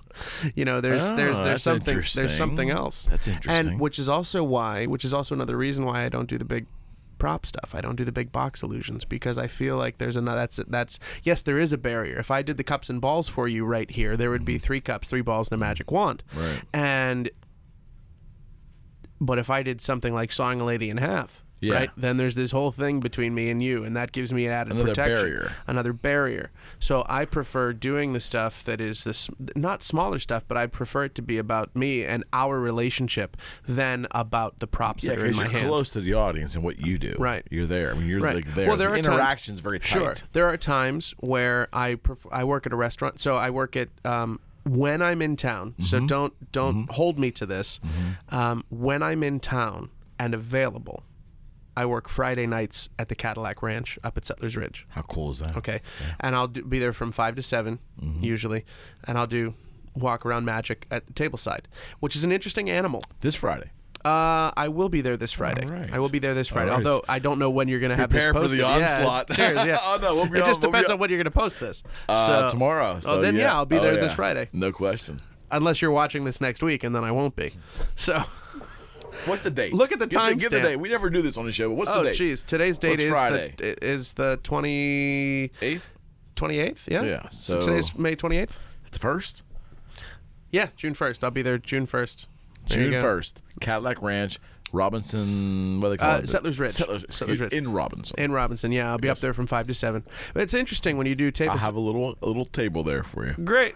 I'll do when you do magic and Now I'm going to be watching you. when you do it there, it's interesting because people didn't come to see magic usually. Now, if you heard this, maybe you show up, but if but people don't usually they come to have a meal and they or drink. or drink or they come to Our drunk audience is easier. yeah right. It's so much Just- easier. Our drunk audience is easier. so much easier. But you know, it's a, it's an interesting thing when you're. I'm stepping into your. Right. I'm stepping into your zone, and now I really am up close. I'm I'm actually even closer than I am to you currently, Right. Because you Right. would be right here, Eating, right, and I'm standing, Or drinking, right, and um, so that's interesting. The stuff has to be bulletproof in that, No doubt. in that capacity. Um, when I do my stand-up show on the ship, I, there is, I'd say the front row is probably about as close as you are to me. Okay. but the back row is about, you know, Yeah. it depends on Thousand folks, probably. Thousand on- folks. yeah, the last ship I was on just held, held just over a thousand people. Um, yeah. Wow. So Second nature now, though. No fear, no nothing. I mean, it's just I get excited. cool. You know, i if if you're not nervous, yeah, that means you don't care. Got it. And when you're a pro, you have to care all the time. You have to care. It's not, you know, there's a there's a uh, an old quote: uh, an amateur magician does a bunch of different tricks for the same audience. Hmm. A professional magician does the same tricks for a bunch of different audiences. Yeah. And Got it. I'm Got it. fortunate in that I get to do a Certainly. And my show is my show because it's I've done it. I know it inside and out. I know how to troubleshoot it. Um, Does it ever get st- any element of the show ever get stale for you? And if it does, is that when you know you need to change it? Um, if it does that, probably means I'm not focusing. Honestly, because it works. The show works. Okay. There are parts of it where I go, yeah, you know, and if it's not working, that means that I probably eh, that it's me. It's not the material. It's me. So I have to adjust. Because the material's proven. The material's proven it works. I've gotten the laughs. I know where they come. I know how it works. If the show isn't, if people aren't laughing, you know, there's the occasion where you get an audience that's that's either too drunk to pay attention, or they're too tired, or they're too, or, you know, they're, on a cruise ship you don't know where you're going, Sure, so maybe they've got sure. heat stroke, Yeah, for- and they've been. They've been, we're in Cabo for the day, and they had to deal with a tender, and they're all seasick, and they've had margaritas, and they're exhausted. Right. I have to work harder for that crowd, Sure. but it's my job, not theirs Got it. They're on get- vacation. you get you the audience get to enjoy the as much as it irritates me. Mm-hmm. It is your prerogative to enjoy the show however you want to enjoy it. As long as they pay. Yeah, as, yeah, as long as the check. but, on a- but, you know, on a cruise ship, you're not there to Yeah. see me. You're there to take the cruise. I am an ans- I'm ancillary Ancillary, entertainment. right. right. You know, um, So wh- what, what um how did you come about deciding that cruise ships were a good avenue for you to uh, to further populate your career? Oh, that's they hired me. I mean, that's the answer. They, that when I did this show that I mentioned with Steven Schwartz, You right. Oh, was- it went onto gotcha. ships. Okay. and Got it. One of the Got one it. of the contingencies with the contract was I had to be able to present. Um, I had to do the show Magic to do, and then I also had to provide them a lounge Mm-hmm. show, Got it. and from there my show grew. What did you like better? The stage or the lounge? I will tell you that theater in- will intimacy. never theater theater will never not be a part of my life. Sure. I need there there is a cer- as as as hokey as it sounds, I need to be able to feed that certain artistic part of of m- me. Um, when when I'm doing magic, I'm in complete control. Got it. I have control over everything or at least 95% of everything Got it. excuse me um and i excuse me again when i get to do when when i'm in a production show just like magic to do was or Um, I just uh, I had the fortune of being in Newsies at, with the Pittsburgh Musical oh, I Theater. saw that. You I did? saw- yeah, I, saw was that. in it. Awesome. I didn't know that. I did not. I know. was in it. I was the guy that sold the newspapers, and I, had no idea. ran the deli, and I was the mayor. I And had, that was I me. had no idea. See, That was small me. world, pal. So, um, Wow. and I had a wonderful time, a wonderful time with PMT and with these, with this, uh, with, with with the show and the cast. Wonderful time, but I still had to. I don't. I mean, this this makes it sound pedantic almost, but I had to do what I was told. I had to. I didn't. I had no creative control. Or I, I did. That's not fair because I had several conversations with the director saying, "Hey, this is what I'm thinking," and he went, "Great, try that. Okay. Do it. Yes, that works. Keep good. it." You know, he was uh, Trey was a very, uh, uh, very open to anything like that. Mm-hmm. But you know, when you're you function differently in that show, Mm-hmm. you function as as a cog in a You're a cog in a machine. as opposed yeah. to it's not your show. Right, and when it's my show, I make all the decisions. So there's a certain there there are there are pros and cons to both sides. When you're part of a cast, there's this family feeling. There's this un, this feeling Mm-hmm. of ensemble, of completeness, of wholeness. And when you're doing your one man show, it's you, but it is lonely Out on an island. it is it is uh, the pro and the con is that it's you and the con is Mm-hmm. It's you. you. so if you don't like me and my partic I have a particular brand of blunt Mm-hmm. witty, you know, I got a line for everything type humor. If you don't like that, well then sorry. Could you do com? Or excuse me. Could you do magic without comedy? Absolutely. I have done. I do it in my show. Remember I, I at the end of the show I get to I've earned the right to lift up the mask and peel back the curtain Okay.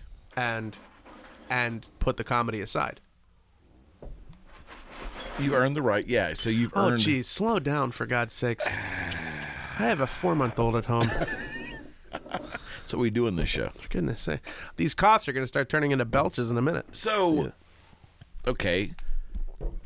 Answer. This is this is where the where the actual host actually gets to ask a couple questions. All right. Houdini, fascinating to me. Yeah. What you love, what you hate, what you don't like about him. Houdini was um, an amazing escape artist. What's real and what's lore? Mm, good one, huh? Houdini was fascinated with the supernatural. Um, after he was fascinated with the supernatural and debunking mediums and everything, uh, and Meaning what? he, he had a very close relationship with his mother. Very close relationship with his mother. A I weird don't relationship know with what his that mother. means, but I know that he We're had a entering close. the Freud section of the Eric McKenna Project. Show. yeah, we can leave that alone if you want. But I mean, No, I- I- there was something odd going on there. No, he he was an interesting man. He he was uh, born in Hungary, Hmm? moved to I believe it was Appleton, Wisconsin. I think his name is Eric Weiss. Appleton, Wisconsin. I think that's a correct. rather I know it was random Wisconsin. spot for him to land. I know it was Wisconsin. All, all of your magician listen, your, the magician historians that are listening are Well, going you're to write wrong. in. Yeah, no, it You're wasn't wrong. Appleton. That jackass is wrong. Um, he wanted to be a fanta- like the greatest magician in the world, and he just was lacking certain things to make that Possible. possible. Okay. Um, he was short, stout. Um, he did not have a pleasing speaking voice. He had stubby fingers. He compared to the great magician of his of the day, the grandfather of modern magic, uh, Jean Robert Houdin, who was this elegant Yes. gentleman or evening tales and really really designed what we as magicians do today the structure came from him in fact that's how houdini got his name he took his last his name was eric weiss Right. hungarian born he took houdini from robert houdin Wow. houdini See, I learned something. of little little houdin Got it. right? Got and he it. took Harry from um, the Erie native, Erie, PA, Harry Keller, Okay. the great wizard of the north, Harry Keller. Really? So Harry Keller, Robert Houdin, Harry Houdini. That's where that came from. Um, aside from the supernatural, because it's, when his mother When you died, say debunked, what do you mean by that? It when was- his mother died, he wanted to communicate with her, and oh, so, so he he, believed in the supernatural. and he How is went that mixed with magic? he went to all these well he went to all these mediums and he said i would like to communicate with my mother and he realized that they were that the first time he went he realized that they Taking were it their was a money. ruse okay. it was a ruse they were you know the tambourine was moving because they had it hooked up to a trigger on his foot or something Right, right, and so right. he made it his mission to travel around and and expose these mediums Oh, okay. it almost became his life's work after his mother died and he said to his wife bess when i die if there is a way to communicate i will communicate with you if there is a way Okay. and I you will know it's me because I will say this whatever phrase that they agreed upon I you'll know it's me and every year on his on the anniversary of his death which is October 31st 1928 those magic historians are going to be so mad at me Oh well. yeah it was Halloween and she used to hold a séance every Halloween Okay. to, to and he never made contact never made contact now whether or not that means it's true that's not what i'm saying Uh, this is just i'm reporting the facts here folks but Physics, science. houdini um, was a master escapist but even better than and he was a mediocre magician Okay, let's talk about the escapism. That's what he's known for, right? right and there was an illusion there. Or was it real? well it was real that he escaped Yeah. depending on how you you view it Okay. but there's also what he was better at than escapology Like, is that a word? That is a word. It is Cool. now. it is now. What he was better at than escapology was um, marketing, promoting. Hmm. Really? The- Uh, Jim Steinmeier, as we mentioned, I bef- know? I just mentioned him. Yeah. Uh, Yeah, yeah, yeah. He wrote a book Okay. called "Hiding the Elephant," or "How Magicians Learned to Create the Impossible and Make Themselves Disappear." It is commercially available. You can get it on It's a Amazon. marketing book, probably, right? no, it's a, it's about magic. It's a magic book. It's a it's a book about magic that doesn't give that gives away secrets, but not enough of them for you to be able to do anything. I with get Enough for you to understand what he's talking about, Understood. but not enough. And you can get it on Amazon. How It's a frustrating is y- that? you can get it on Amazon. I highly recommend the book. It's actually quite interesting. And there's a story about um, Houdini in there, and he talks about Houdini, and he mentions that in fact Houdini was a mediocre magician, but perhaps his greatest magic trick was creating Harry Houdini. And the way that he promoted him and the way that he talked about him and or the way that he promoted himself, I should say, excuse me, the way that he, you know, he had a he used to do this milk can escape where he would go into this big milk can and lid would be put on and water in there and he had he would escape. After 20 minutes, he would escape. Well, after 40 seconds he would escape, but he would sit back there for Of course. Of another course. 15 or 16 minutes before he would It was building the the suspense. angst. Yep. And you know, this is back in the day when ladies would swoon. You know, oh, I can't believe it. You know, although one day he made he had this great idea to um, partner with a beer distributor. Ultra today, by the Yeah, way. he had this great idea to partner with a beer distributor, and he was going to escape a a, a, a milk crate, a milk can full of beer. Okay. but he almost died because he didn't take into account the fact that the carbon that as the beer would um, uh, Mm-hmm. the- Carbonation. carbonation that that was carbon dioxide and he almost because there was uh, Wow. there was space in there right. to breathe right. when it was It's- water It's, filled with carbon dioxide. he almost died he literally almost died Wow. Wow. and there's a common misconception that he died during the chinese water torture s- escape that he So I never heard that. where you would where he would get lowered in and he died inside the inside the water How did torture he die? cell. He died from an Officially. appendicitis. I'm not Oh, kidding. really? Yeah, he used to he used to uh, boast. Uh, like I said, he was short and stocky. He was Right. very thick. Right. He used to boast that he could take a punch from the strongest man, Okay. and he would he would when he would do it, he would tense up and- clench, yeah. and he could take that punch. He was a very strong man. after a show one night, he he um a, a, a young student came back and said, "Hey, Mr. Houdini, we hear it's true that you can take a punch. Is is that true?" And he said, "Yeah, it's true." And this kid just hauled off and socked him in the gut. Now whether burst his appendix. burst his appendix, Wow. he died of an What appendicitis. an unceremonial way to go. Right. Mm-hmm. Or ceremonious way to go. Wow. it's almost better if he died in the ch- water torture. now, Th- wh- which is legendary then, right? yeah well there was uh there's another magician his name was uh chung ling su who uh did the chinese water uh, nope uh did the um the bullet catch okay. and he died one night doing the bullet catch like he died It's shot in the head or yeah he did the bull, well, it bullet was struck him or Yeah, whatever. well, there was a gimmick, Yeah. of course, and there was there was Yeah. something that had, and this was done with rifles, and there was a there was a gimmick to it, and the the bullet didn't catch him. There was there was uh, shrapnel basically Wow. that got into Is it the a rifle. shotgun? No, it was it was no. There, that's the exact that's the point. There wasn't the uh, uh, uh, apparently the gun was not cleaned as it should have Got been. it. Got it. Right, and he was Scored somehow in the chamber. Yeah, I get it.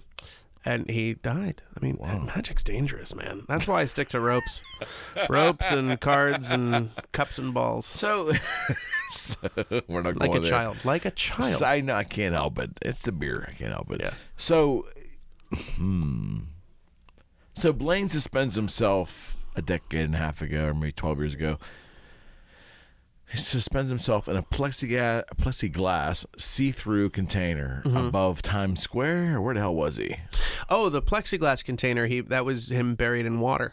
He buried underwater for seven. Yeah, I days. remember that one too. Right, he did that, and he did three days inside the block of ice. So those are real things, Yeah. right? He really So does his it. endurance. He, it's there's no endurance. magic there. It's like it's just It's idiocy. No, I, I mean that. Yeah, It's- he really does it. He That's really does awesome. it. There's That's a there's awesome. a, a great magician. Another way you were mentioning uh, people I looked up to. Yeah, there was another yeah. magician. His name was Tom Mullica, who was the greatest bar magician that ever lived, or at least one of Mullica. the greatest bar bar magicians that ever lived. And he had this routine th- where he um, swallowed a pack of cigarettes. He would he would light the cigarettes. He would take them. He would one at a time. Take them into his mouth. Bring them back out. Smoke them. Take them back out. And he had, I believe, twelve cigarettes in his mouth. He would take them into his mouth. He would just bring his mouth around them. Stuff some napkins in there, and swallow them. Now that's a magic trick. Don't Okay. go. full disclaimer. For goodness' Yeah. sakes, don't Smoking go will kill doing you. that. Don't go doing that. Swallowing cigarettes will kill you. Yeah.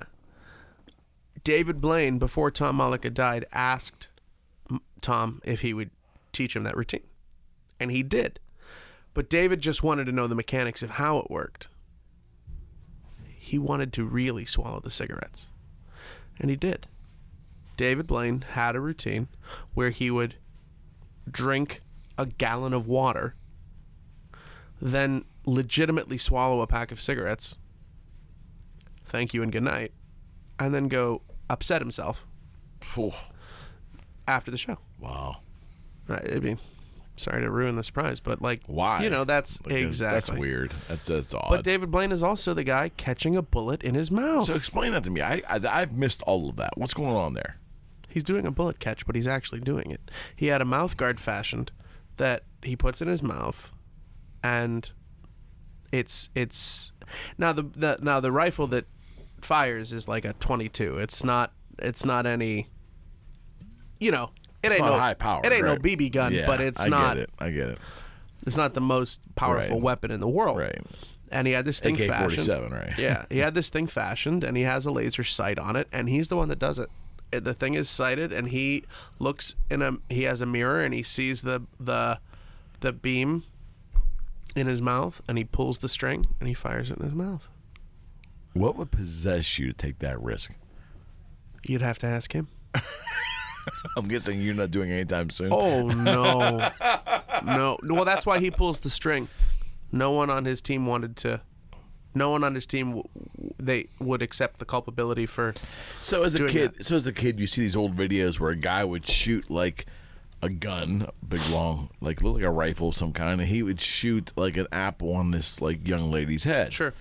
And you, you- I figured that one out. A little explosive in, by the apple and the gun shooting blanks. I get that. But then you see a guy with an archery set.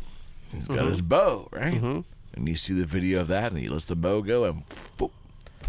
I mean, like you never know what's like feasible and what's not feasible. Well, that's why I it's mean, that's why it's such good magic. it is good because magic. it is good magic, is that is that possible? right?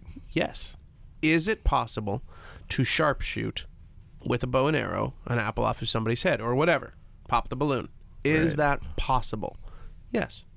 Probable. Dangerous, one hundred percent. Is it probable that they're doing that every single time? Right.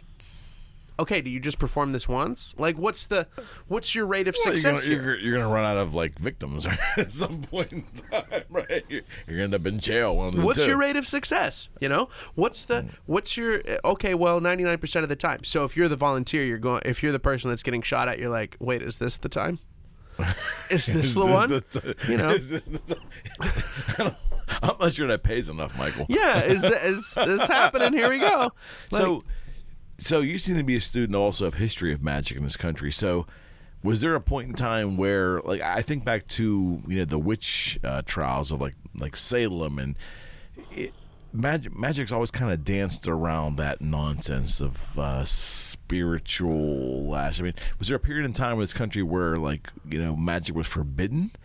Ooh, okay. So we happened to have touched on things that I just happen to know a little bit about. I am not in any stretch a magic historian okay. to the We're having a to- conversation to, here. the degree to the degree where I could certainly speak on that. What I Sure. Mm-hmm. do know is that again, harkening back to the very first thing we said Yes, at the beginning of this the religious element. episode of- is yeah, there was that yeah. there was that I don't understand it. It must be of the devil because I don't understand because it. Hmm. I don't understand it. And there's you know there's a very famous poster that involve that, uh, that where there are um, there's a magician. I think it was Dante had the first one. Mm-hmm. Again, these ma- the, the real magic historians are going to write in and tell me I'm full of it, but Dante I believe had the first one where he had imps, like devilish imps on Mm-hmm. his shoulder. And there are some guys out there that have tried to recreate that poster, you know, modernize and recreate that poster with their own image, which is kind Oh. of cool if you think about it. Uh, pay, paying a nice homage to the, the old Mm-hmm. Right. time and whatnot. Right, right. But there are people that, that uh, other people won't touch it or say it's a bad idea because, well, you don't want to promote that. You don't want to promote, you're promoting that this is of the devil. This is it's not. It's just an image. It's Yeah, a it's it's, a thing. nonsense. It's an image nonsense. an image has the power that you give it, right? But and some people give it a lot of power. Um, and I would say that uh, you know I don't know for a fact if there was ever a time where magic was prohibited. You'd think but, so, You know, logically. there was also a time where drinking was illegal too. So. Shh, we don't uh, prohibition. Yeah, It's a bad word here. you know. Yeah. Right. so I, I, I, I cannot I cannot accurately answer that question, but it wouldn't surprise me. I mean, people, di- you know, the Salem witch trials. If you think about that, Oh, it's people died. insane. People died because they they they. I, I mean, there, w- women died because they were hysterical, quote unquote, because they had an orgasm. For God's sakes, Right, And they couldn't right. point point their finger on what what Right. would make her act like Yeah. that. She's a witch. Yeah, insanity. I'm not a witch. I'm your wife. Insanity. Yeah. though. insanity.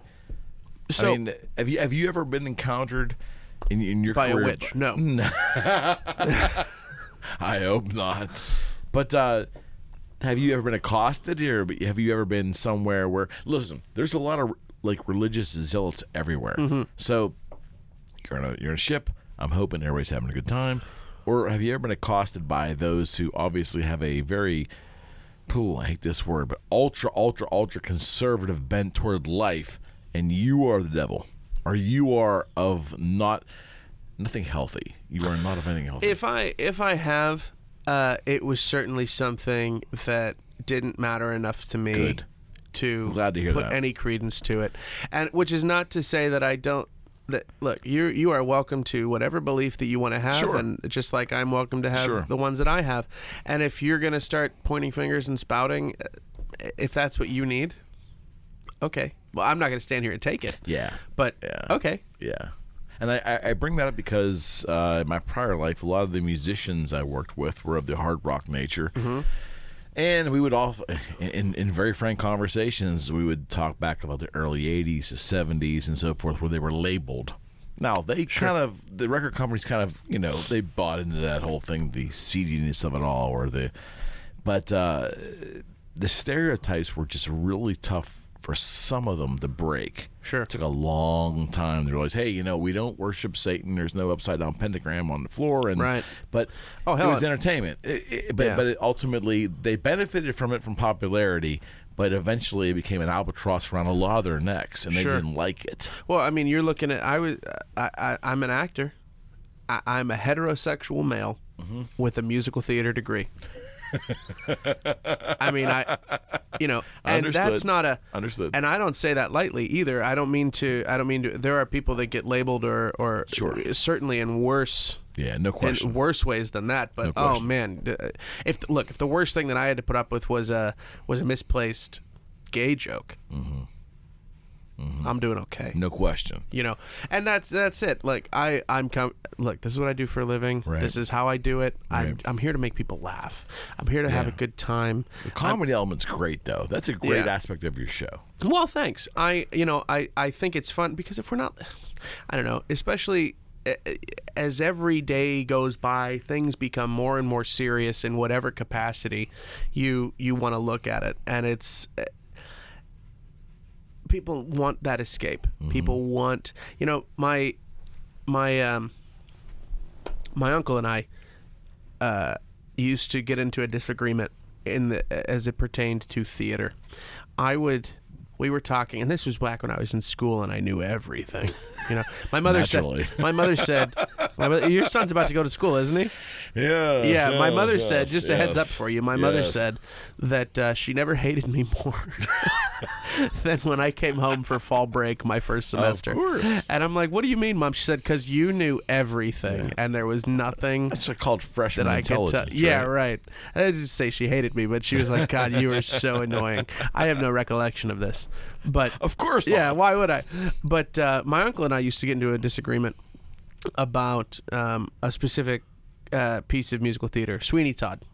Okay, um, Ooh, that's tough to watch. it is tough to watch, but it's a brilliant piece of theater. the right? gore, the gore is tough to watch. the gore is tough to watch. It's about a guy slitting people's throats. But if you look at Depp, Johnny Depp. Who Johnny played- Depp did it in the Mm-hmm. yeah. movie. Yeah, Uh-huh. the original was Len Cariou. Yes, and then yes. quickly taken over by George Hearn. Part was written. The female, the Mrs. Levitt, the the female role was written for Angela Lansbury. I did not. written for Angela Angela, Lansbury. Lansbury? Yep. Wow, Yep. see- Mrs. Potts, y'all. Very informative Yeah. show today. Yeah, you're very welcome. Keep drinking, pal. We used to, yeah, we used to, we used to get into this disagreement about, um, about Sweeney Todd, and I would say, "Man, this is such a great show. It's such a great show." And he said to me, "He's like, yeah, I don't like it. I don't want to. I don't like it. I don't. Puh, I don't like it." And I would say, "Well, what do you mean? And what do you mean? What do you mean you don't like it?" What do you mean you don't like it? God, it's got all of this and it's great and it's epic and it's sweeping and the music. And he said, Michael, if I want to go out and see someone cut someone's throat, I'll go outside and I'll go in my backyard. I'll go in my backyard and I'll look down the street. And you never, excuse me,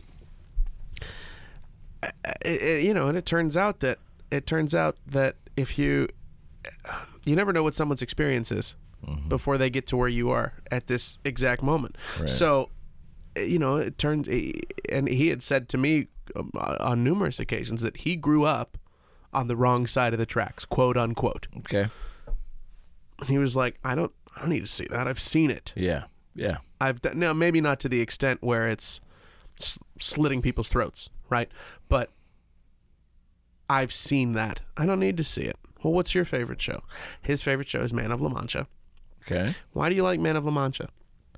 Because of that song, The Impossible Dream, Mm-hmm. The Quest. This is my quest to follow that star. And I'm sitting here, I am in college going, oh, God, what does he know? Right? Life perspective, though, right? Life perspective. That's exactly right. Yeah. That's exactly what it is. Life. But 21. I'm 20, 21 years old. I'm out in the world. I'm flexing my muscles. I'm. I, I used to have those, and I'm.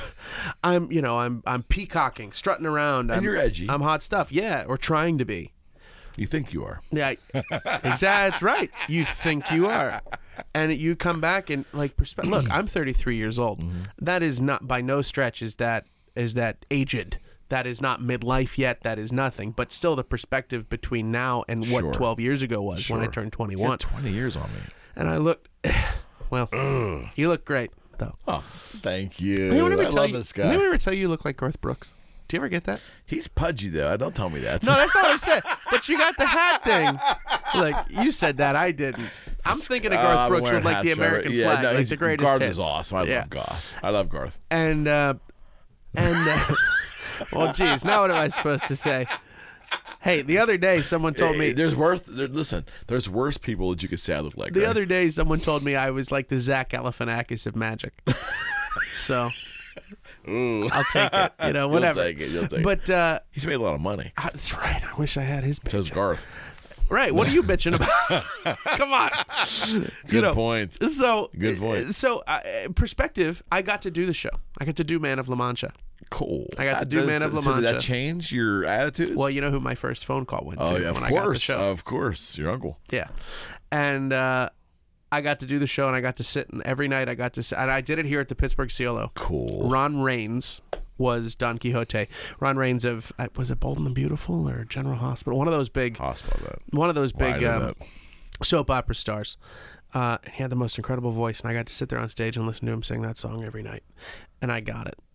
Wow. But hindsight's always twenty twenty, isn't yeah. it? You know, so per, I- I'm not even sure how we got there, but perspective is everything. It is Life everything. perspective is everything. You know, if I if I if I held up my hand and I asked you to describe what my hand looks like, what would you Mm-hmm. say? And Yeah, well, yeah, but you tell me anything about it. uh, your lifeline is Right, an M. right, I- right. I don't know. Yeah, but you know what? You're not going to mention what? this freckle back here. Can't see it. Couldn't see it. Right. It was my perspective. Got it. Same hand, Same hand, different perspective. different I get it. perspective. Right. Yeah. Yeah, yeah, I yeah. still don't know how we got to that. That's another good, one though. of my idols. That's good. Another one of my idols was uh, Harry Anderson. Okay. You know him, Yeah. Harry the Hat from Yep. Cheers. Yep. You know he was cast on Cheers before Ted Danson. Just this little out. tiny part. No. Really? Yeah. One of the one of the producers saw To him. have wait wait wait to be the bartender. no, no, no, no. Just cast as Harry the Hat. That okay. that that yeah, yeah, yeah. grifter. All Right? Yeah. They were They're all grifters. aren't they knew they knew that they knew that they were writing this show called Cheers, and it was about this out. bar and this cast of characters. And they looked at Harry Anderson, who performed as Harry the Hat. that was his Yeah, character. yeah. And the producer said, "We can use him. I don't know how yet, Okay. but we can use him." Interesting. And so they cast him. They hadn't even cast Ted Danson yet. Get out. And he was cast as uh, you know on Night Court. He was the judge on I Night Court. Love that guy. But Harry Anderson was not an actor, right? He was a magician. I didn't see. I didn't get that part. Well, he was Come on, man. okay. All right. Anyways, Um, he was a so magician, we doing the show. and so he, um, he He was very dry. yeah, very dry. Well, he's great. He made a great straight man, right? Yeah, and he, no question, He was no cast question. as Judge Harry Stone, but you know the judge's name was not originally Harry. It was John or George or whatever. Who changed that? They did after the first episode when they realized that he wasn't answering to that name. That's great. Now he was a magician, and why is he One a, of the greatest. So uh, really, so why is he a hero of yours? What made him that? uh I don't know, noteworthy to you? his character was so vibrant. He had this. He had this. He, I mean, you know, he wore a he wore a Borsellino hat and a silk painted tie, and he just had this essence, this uh, je ne sais quoi, this this this. The thing. He, yeah, he was cool Got it. because he was he was cheating you, maybe. it was cheating. Maybe. You know what I mean? Like there was just That's always, great. That, you know, gee, it, it, That's he- he great. was he was like the Willy Wonka of magic, and that's a that's a really drastic comparison to make because Gene Wilder is Willy Wonka Sure, was so iconic, sure. and Harry Yeah, Anderson yeah. uh, Harry Anderson was nothing like Gene Wilder and Willy Wonka, but there was Gene Wilder would not do the role. He said he he refused to play the part of Willy Wonka unless they allowed him to enter the way he wanted at the I heard beginning. that. Okay. I heard and you that. remember how he enters? I can't remember. Okay, so he comes out. Everyone's excited. Willy Wonka, Willy Wonka. And he comes out and he's limping with the cane. I remember And he's that. limping with the cane. Yeah, And then he sticks the yeah. cane into the ground. And he walks away and he starts this slow fall forward. and he turns it into a somersault and he hops up and he goes ta-da, and I that's the end. remember now. And he ref- he said, "I'm not doing it unless you let me do this." And why is that the sticking point? Because he said, from that moment on, you will never know if I'm lying or telling the truth. Bru- that it's brilliant. Yeah, I get it. I get it. You'll never know. Wow. You'll never know if I'm t- if if he's being serious. And that was that was part of the allure about Harry. Let me tell you. Let me let, let's sit down. and Let me tell you a story. It's true, mostly. What does that mean? Yeah, you know, and there was just it was just such a strong character. But then on top of it, he was such a good thinker. He was such a good thinker. There's another quote about magicians that say most magicians stop thinking too soon. If I came out and I said, "Here's a deck of cards. Here's this deck of cards, and I'm going to do a card trick for you, and uh, here, take a card. Go ahead, take out a card. Look at it. Show the camera or show whatever. It doesn't matter. There it is, and I'll uh, at, you go ahead, put it there." put it there, and I'll I'll, I'll find your card uh, very easily by uh, just snapping my fingers. Was that your card? The nine of clubs. Did I get it? Okay. You bastard. Now, if I would have said that that's the trick, that's it. Great, it's done. That's done. Okay. That's the end of the trick. But what if I kept thinking about it? Okay. What if I kept thinking about it? So let's take your card and let's have you sign your name on it. Go ahead, take the pen, give it a tug, pull, pull, sign your name across the face. All right, now that's your card. That's unmistakable. I'll take the pen back. That's how I got it in the first place. Now that's unmistakably your card, right? That's the only card in the world that looks like this, unless you make a habit. Unless you make a habit. I've of never signed a doing card this. before ever. Well, right. A lot of things people haven't done until they did it for the first time. So welcome to the club. Okay. All right. So if I take your card and I put it into the center of the deck, uh, now it's not on Right. top. I haven't done the Cen- move. right. Right. It's in the center. But if I give it a snap, looks like that. See, now I get Oh, it up on top bullshit. with your card. bullshit. Your card comes out with a- bullshit. I call bullshit. That's not possible. It is. Why? That's not I know. possible. I'll do it again. I'll do it again. Put it into the center of the deck right here. Into the center. It Goes into the center with a snap. Your card comes up the top of the I'll do it again. See, this is the stuff that drives me nuts. I'll do it again. Your nine of clubs, your signature on it. Into the center of the deck. That was a four of clubs. No, that's your nine of clubs, your signature on it, into the center of the deck. Okay. All right. Okay. Now all I have to do, give it a little whoop. Now it's not on top because I You haven't done didn't the shuffle anything. Move. Oh, yeah, yeah. Well, there's that four clubs again. Look, it's not on top, but if I just give it a little blow, there, Oh, come get on. it on top of the deck. Now look, this is the interesting thing because originally I could have just stopped with the nine of clubs, but isn't that a different trick now? Yes. Honestly, it's the same Yes, trick. yes. Right. Well, but here's not what really. But it. But here's what changed. Added an element to it. But before the show, I had a wallet, and I put I, I put something in the wallet that might be of interest to you. I'm not sure. It might be. It might not be. But not this wallet. This wallet. The inside wallet. And inside this wallet, there is a card. You want to go ahead and reach in, take it out. Get the fuck out of here. Get the fuck out of here. See, that's, that, that to me is mind numbing. See, magicians stop thinking too soon. If I would have just said, "Was that your card?" Great, thank you. Next. Next. He's in warlock mode now. Yeah. He's in warlock mode. I can do that behind my back. Here, you see this? Do that behind my back. Ready? Watch. And back up. Yeah. You want to see what it looks like? Ah, okay. But uh, See, that's that's the kind of stuff I'm talking about. Where like you have a card, and they would go to this young lady in the street. Oh, it's in your back pocket, or like you know, you pull out your wallet. Like, how's that possible? Right. Well, that's the thing too. It's like that. That was what was so great about Harry Anderson. So he, he he just thought the hell out of stuff, and he figured it out, and he he just he- and you would never see it. You'd never see it. Yeah. and I don't mean you wouldn't see. I don't mean you wouldn't see the move. Right. I mean you wouldn't see the wheels that were. You just have no idea the the work that went into like that card in the wallet. Now I that's not my creation, that's not my invention, but the work that went into manufacturing the idea of getting that card into the wallet. Genius.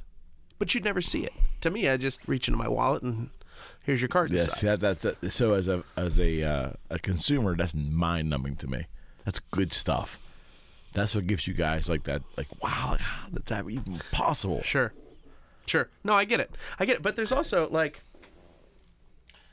this is now now this is with with two rubber bands. Now you could have given these to me. You could have gone to your junk drawer over there, pulled them out and handed these to me. Okay? And and I only say that to really emphasize to you that this is not these are not gimmicked in any way shape or form. Mm. Okay?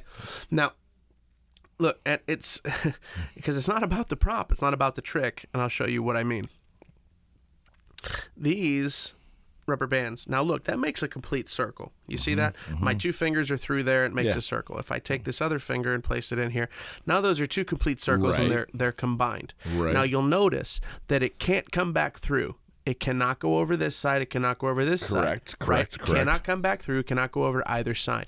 But if you rub right in the center, right in the center, Oh bullshit! bullshit! comes right through. Wow. I can show you again. We'll do it one strand at a time.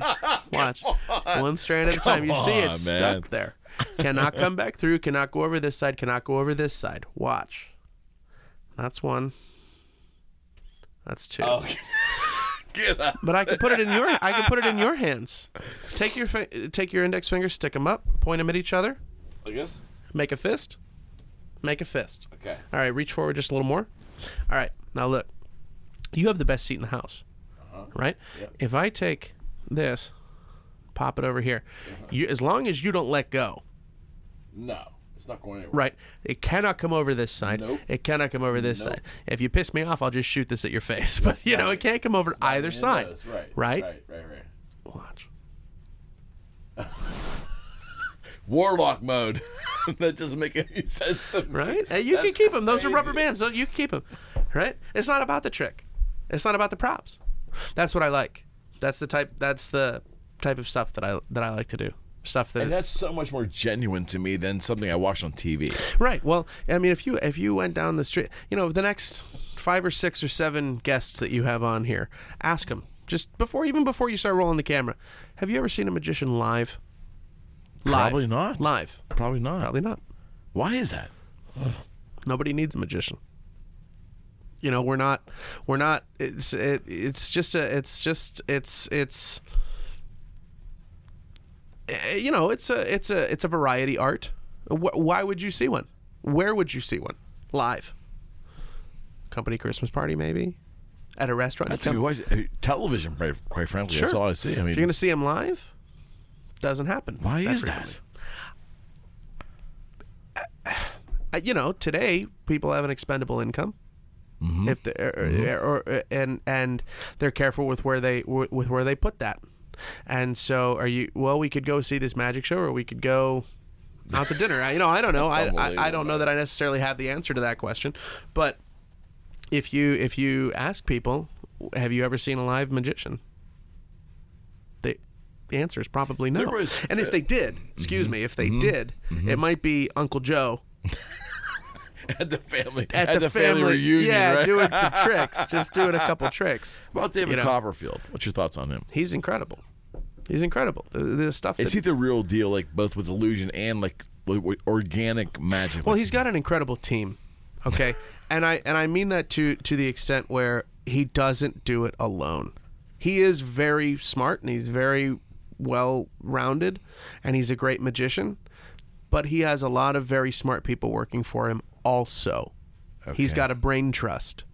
and he's able to and he can afford it and he's got the ability to tell these people to say hey i'd like to do this what do you guys think great let's all sit and talk and they talk and they figure it out and all of a sudden he makes the statue of liberty disappear or an ocean liner or a you know whatever but that's but like you said that that that's almost with today's special effects. That's almost like negated with television to me in my head as a consumer. Like, sure, yeah, okay, well, I mean, do that in front of me like that. That's so much more impressive to me. yeah well the than- statue of liberty is a bit big to bring into this room but My point Yeah, though yeah. is like it's, it's, it's still television yeah to me. sure i understand that i've seen copperfield live You're impressed as a magician. You were oh impressed. yeah he's great his show's flawless Really? It has to be. He's Copperfield. He's Okay. he's branded himself. Okay. It has to be. Okay. If you went to see David Copperfield and he didn't deliver, how much longer is he going to be David Copperfield? You know what I mean? I know, but there's just I think I'm expecting too much though. I mean, to me, I'm not impressed by the. Uh, maybe if, I, if a car disappeared on stage, I get Sure. it. Maybe that, that's something. That's Oh something. man, I'll tell you, he's got convincers. He's got. I saw him. I saw him when he was here in town. This would have been years ago, and he took a trip to. He he was on stage, and then he went to Tahiti, and then he was back on stage. Now, did he really go to Tahiti? No. No. But I sure as hell. Be- I sure as hell believed that he did. Really? Because I'll tell you what I don't know is where the hell he went. I don't know. I watched him. I got to go on stage with him Okay. while um, he did the the 13 which is an illusion where he takes 13 people he puts them in a box big box where they have chairs and everything and they disappear and they reappear at the back of the theater i was on stage i was on stage And you watch it happen. It's hard to figure out. huh? mind boggling mind boggling But just a, there's a natural law, physic, natural science answer sure to they it. didn't did they really There's no disappear warlocks, yeah, no there's no they didn't warlocks really involved, disappear right. but man Yeah. who cares Yeah. How'd that happen? it was I exciting love that. See that I- that that as a consumer, I love that. Yeah, what did you feel at the end of that? Like that's this guy's- I know what I felt, which was How's that possible? when was the last time you felt that? So, do you think that that's what happened earlier on, uh, you know, a d- uh, a century ago when the, the lady saw it in Half Trick? Sure. Where it was like so hor- like horrifying in theory in the mind of Uh-huh. the consumer, but you know, it- but you see that she's okay and she's just curled Well, up. there's one magician. Who was it? Ricciardi, Don't tell me someone killed somebody. I believe. No, he didn't kill anybody, not that I know of. But he would leave her. He never put her back together. Wait, what? He he had this illusion. I think it's Ricciardi. Okay. He had this illusion with a big saw, like a big. Just imagine a big like uh, Handsaw. arms. Yeah, like Arm a, saw. a chop saw, right? Huge though, for Two guy, two man saw. Yeah, but like gigantic, Okay. right? And he put a girl on the table, straps her down, no cover, takes the No saw, cover? takes the saw, ch- cuts her in half, blah, blah, blah, blood and guts everywhere. I never seen anything like that. That's crazy. Curtain comes down. Good night. Wait. Now, Wait a sec, Did he come really? on. Did he really? Wait. Did he really kill this What's girl this, what's every this night? guy's name? Ricciardi, I believe. I know. I know something else. Ricciardi did. Ricciardi used to end his show with a levitation. Okay. he would levitate a woman up, up, up, up, up, up, up, up, up, into the rafters. The curtain came down. Thank you. Good night. That's kind of weird. Right? That's kind of weird. but what do you feel Yeah, after like, that? like disturbed. You know, isn't that cool? Yeah. And that's like uh, okay. Now, so circling back to what I was saying before about the differences between myself and my friend Justin.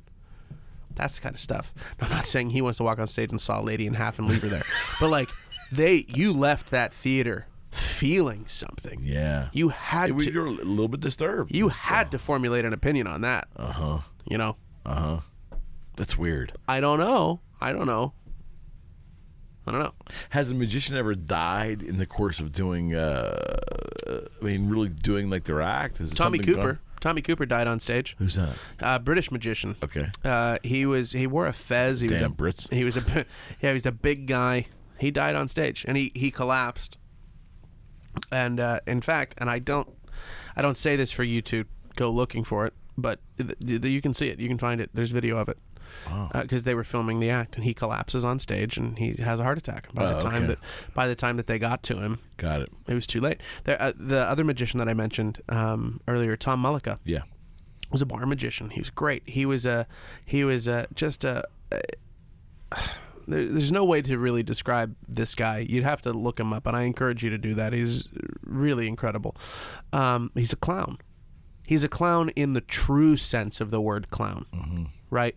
Not in I put on a funny red nose You know, like Stephen King's version of it, right? right yeah, right and he um he used to run this place in atlanta called the tomfoolery it was a bar, magic bar and he would always work and he would work the center he worked every night and he'd, he'd, he'd work the center of the bar and he never poured drinks um, he had two bartenders on either side that would do that and he said that um, there was an occasion twice where he passed out while he was back there and he fell down passed out collapsed behind the bar and he said it was minutes before anybody actually got to him Part of the act. because they thought because he's such a clown. He's always hitting his head on this or bonking his eye with that or blah blah blah whatever. Right. And he said it was it was a long time, eh, minutes before anyone actually went, "Wait, are you okay?" And he had passed out, That's crazy. you know. So no, th- as yet, the worst thing that's ever happened to me on stage, knockwood, is I do a I do uh, a, a bill to lemon. I make I take a bill, I borrow a hundred dollar bill from someone in the audience, I make it disappear Right. and then it reappears later in the show inside a lemon. Inside a lemon. Inside a lemon, and I have to cut that lemon open. And you know, lemon rind can be tough. Cut yourself. Well, yeah. And so I was I was cutting the lemon open, and the knife slipped off the rind, and it cut my finger. Now it wasn't bad, but I still cut my finger, and I'm still bleeding, right? And uh, it was okay until the lemon juice hit it. Ah, ouch. and you need dexterity for your line of work. Thankfully, it was the end of the show, but I was no longer okay when that lemon juice hit. Oh right? a little man! painful. And you said that eternal smile you have is kind of oh, like oh, that's like. gritting to your teeth. Oh, I Right? even s- made a comment. I'm like, "Oh, lemon juice," and people who knew, like, there were people in the back of the theater that had no idea what happened. They couldn't see it because I didn't say anything. wow. So, oh, slip. Oh, I cut myself. You know, I just kind of under my breath almost. People in the front, they could see the blood. They saw what had happened, and I went, "Oh, lemon juice." And th- even those people were like, "Ooh," like they knew it. Although, I had people come up to me after the show and go, "Do you cut your finger every night?" People think that stuff. They do. They do. Well, I'll tell you, I was back when in my theater days. In my, d- I was do, doing a show called S- uh, Sanders Family Christmas, which is a which is a, a small ensemble show. Um, that it's about a family that um, goes. It's about a family that that that that sings worship songs together, but like like banjo guitar that sort of like hillbilly style and they went to a church at, to to witness. They went to they went to do a Sunday night witnessing. you Right know, on, right on. and I was the pastor of the church. That was my character, Reverend Mervyn Oglethorpe. Wait, Mervyn Oglethorpe. That was his name.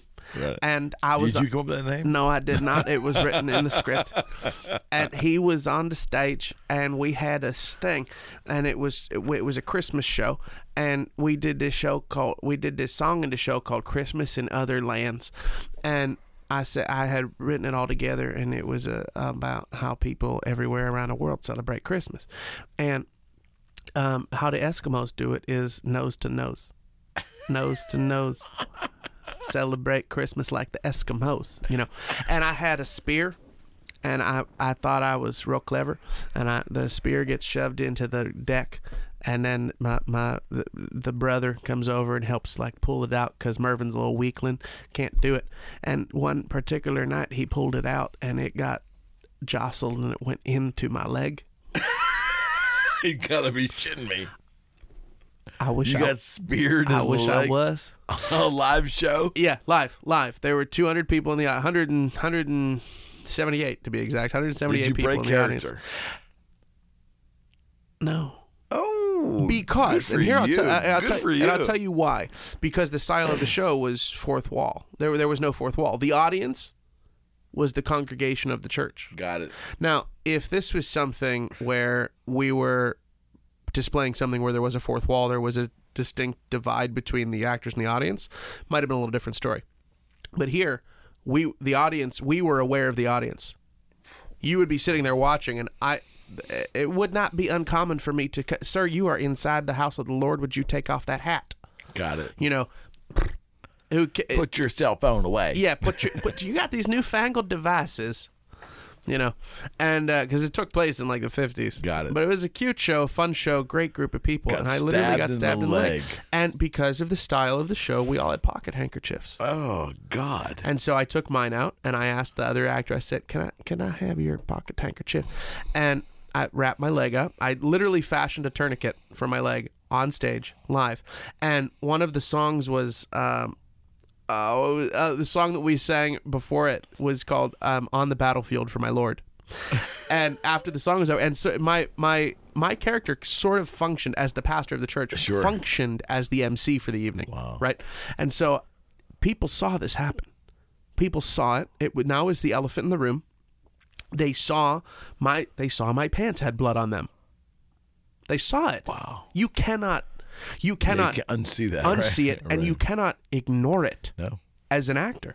So I just the first thing I did after the song was I called attention to it, and I just went Naturally. Well, folks, I know we were singing about being on the battlefield for my Lord, but um, I took that a step further, and I actually was. As you can see, Well, that worked though. Oh I am bathing in the blood. You know, and it, it, they took it as a joke. And after the show, I had people come up and like, "How do you get the blood out of the out of your oh costume every my night?" God, they didn't believe it's real.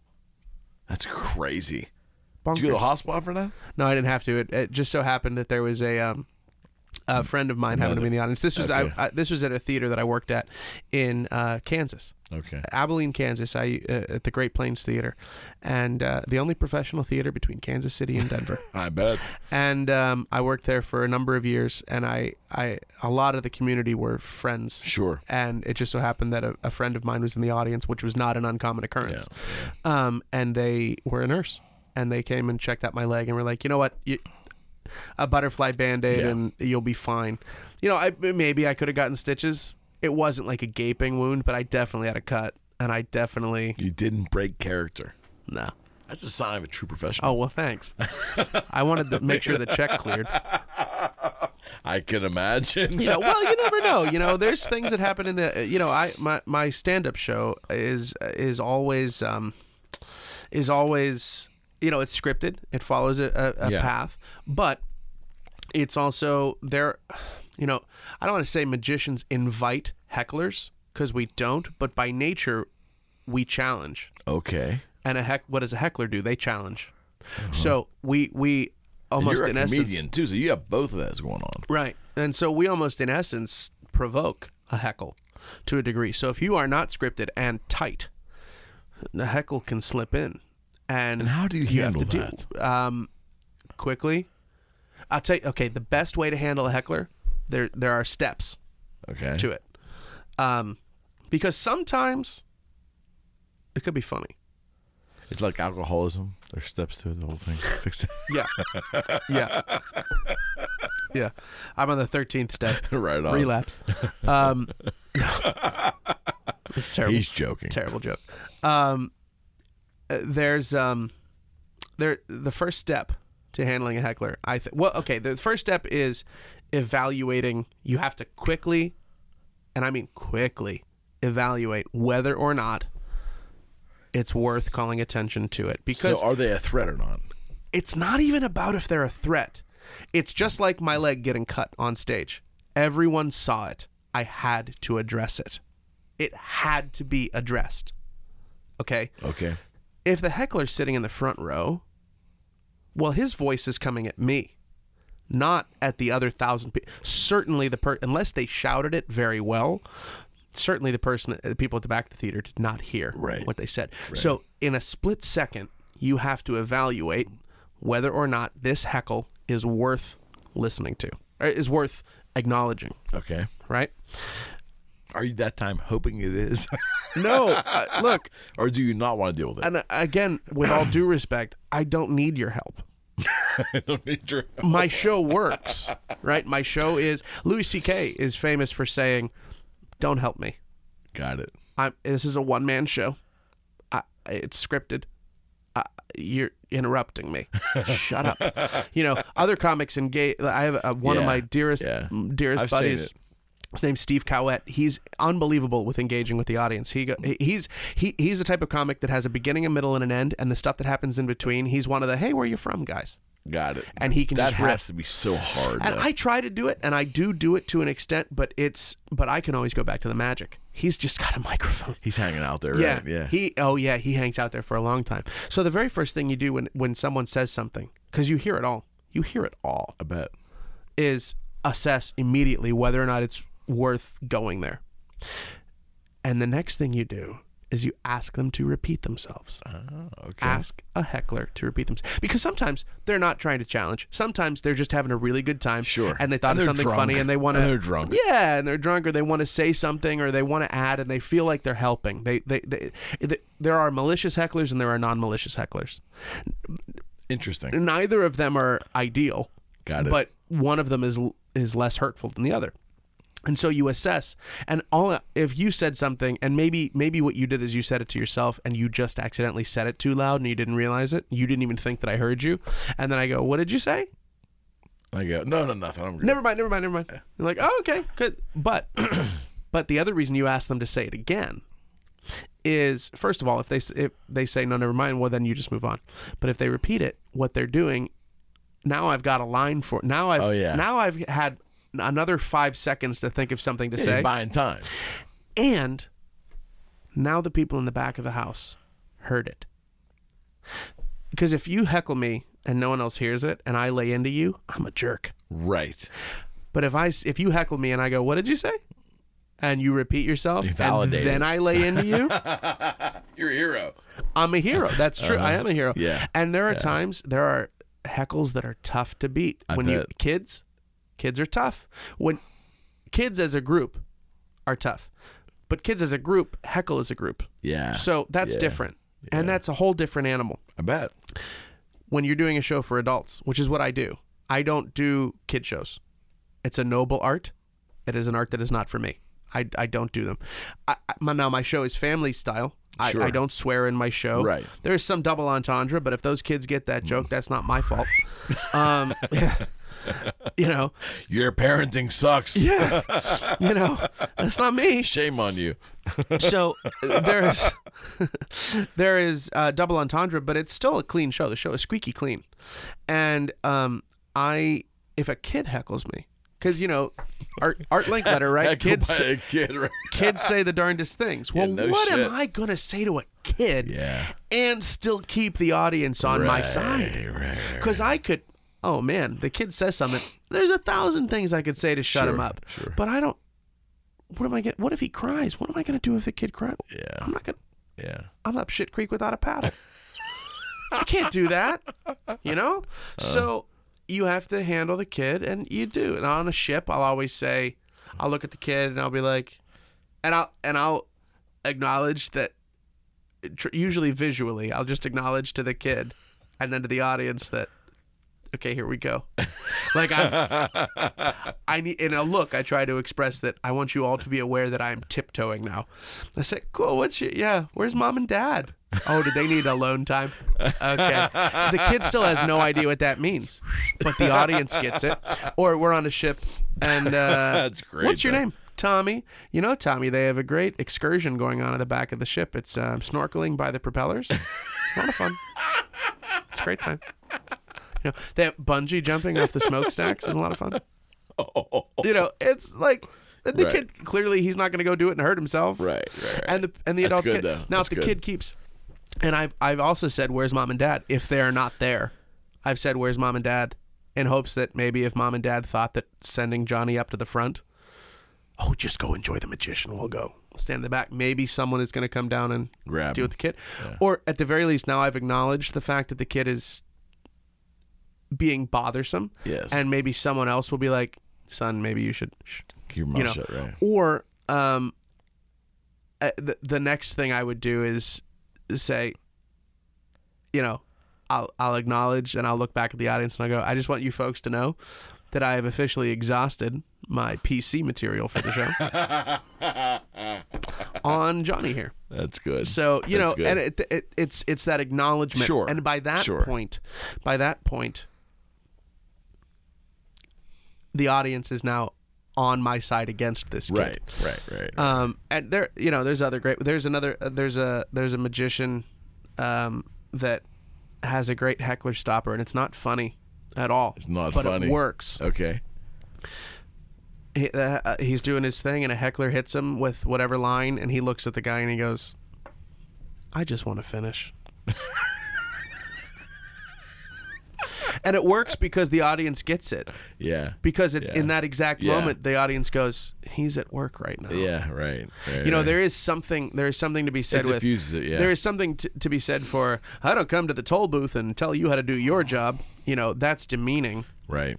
But Right. it still does get the point across Sure. that, and not not effectively, I might add, but it does express the opinion that I'm at work. Right. I really, I just want I to just wanna finish. finish. I just want to finish. I want to get done. I want to. I want to be. Please leave me to finish. And those that get it will laugh at that. Yeah. Yeah, and for if it sure. doesn't work, there's bouncers. even for the twelve-year-old. yeah i've never i've never and I, I i knock wood as i say this i've never been accosted i've never been i've never been approached but i but but i don't my my type of personality Right. on stage i also don't i'm not an insult comic What was the toughest one? Do you remember?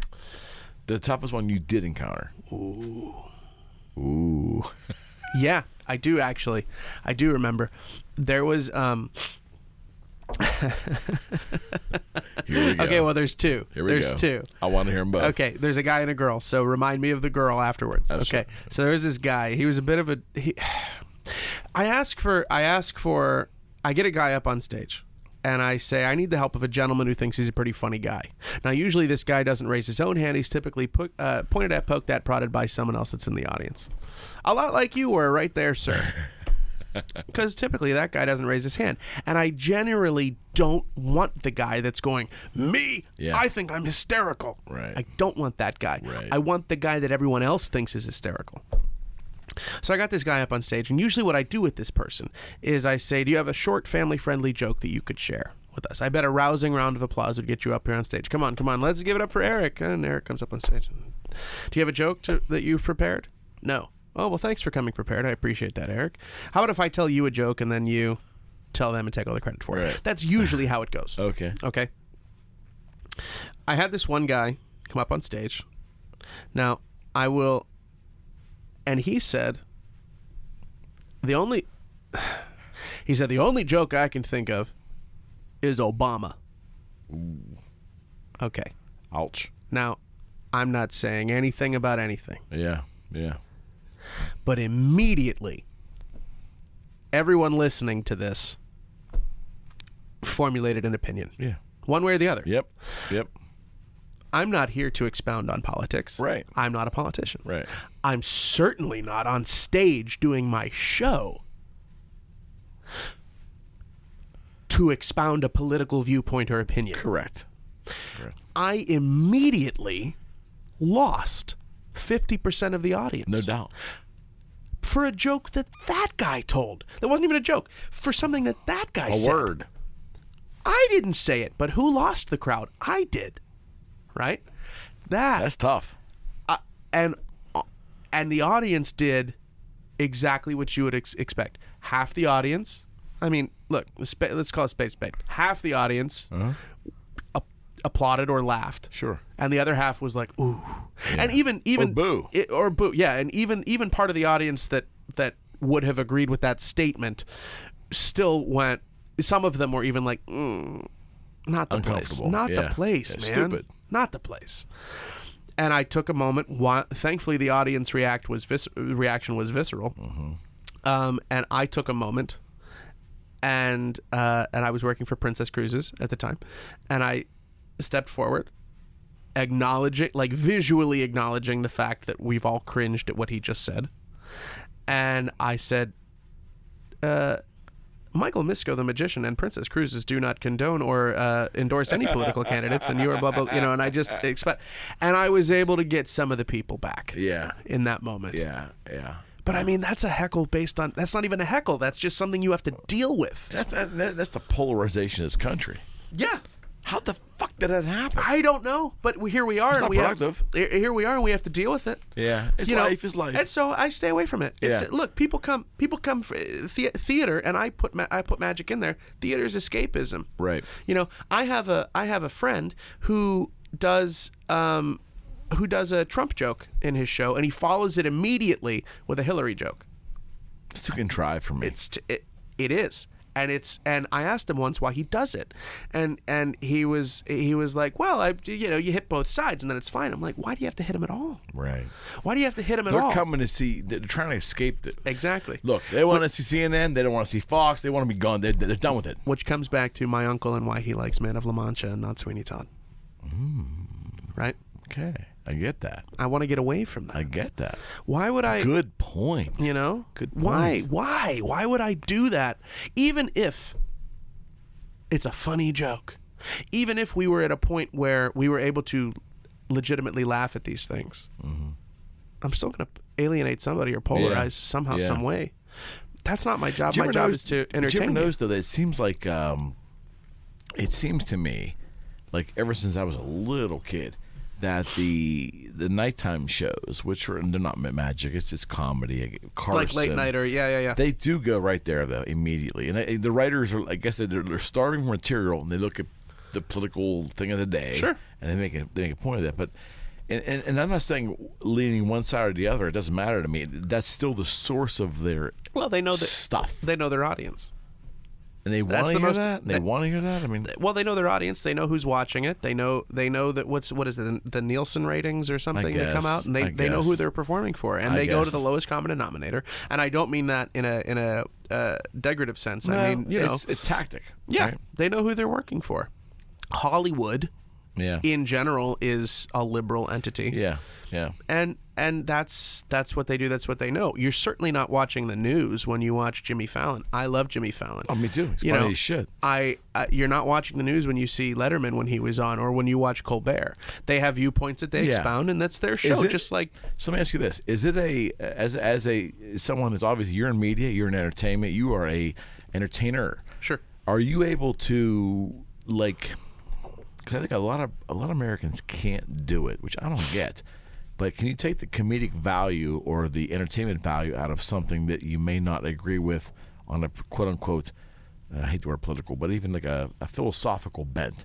Can you, uh, can you take can you take comedy and, and humor and laughter where it comes from, regardless of what you may perceive to be as the overall bent to it?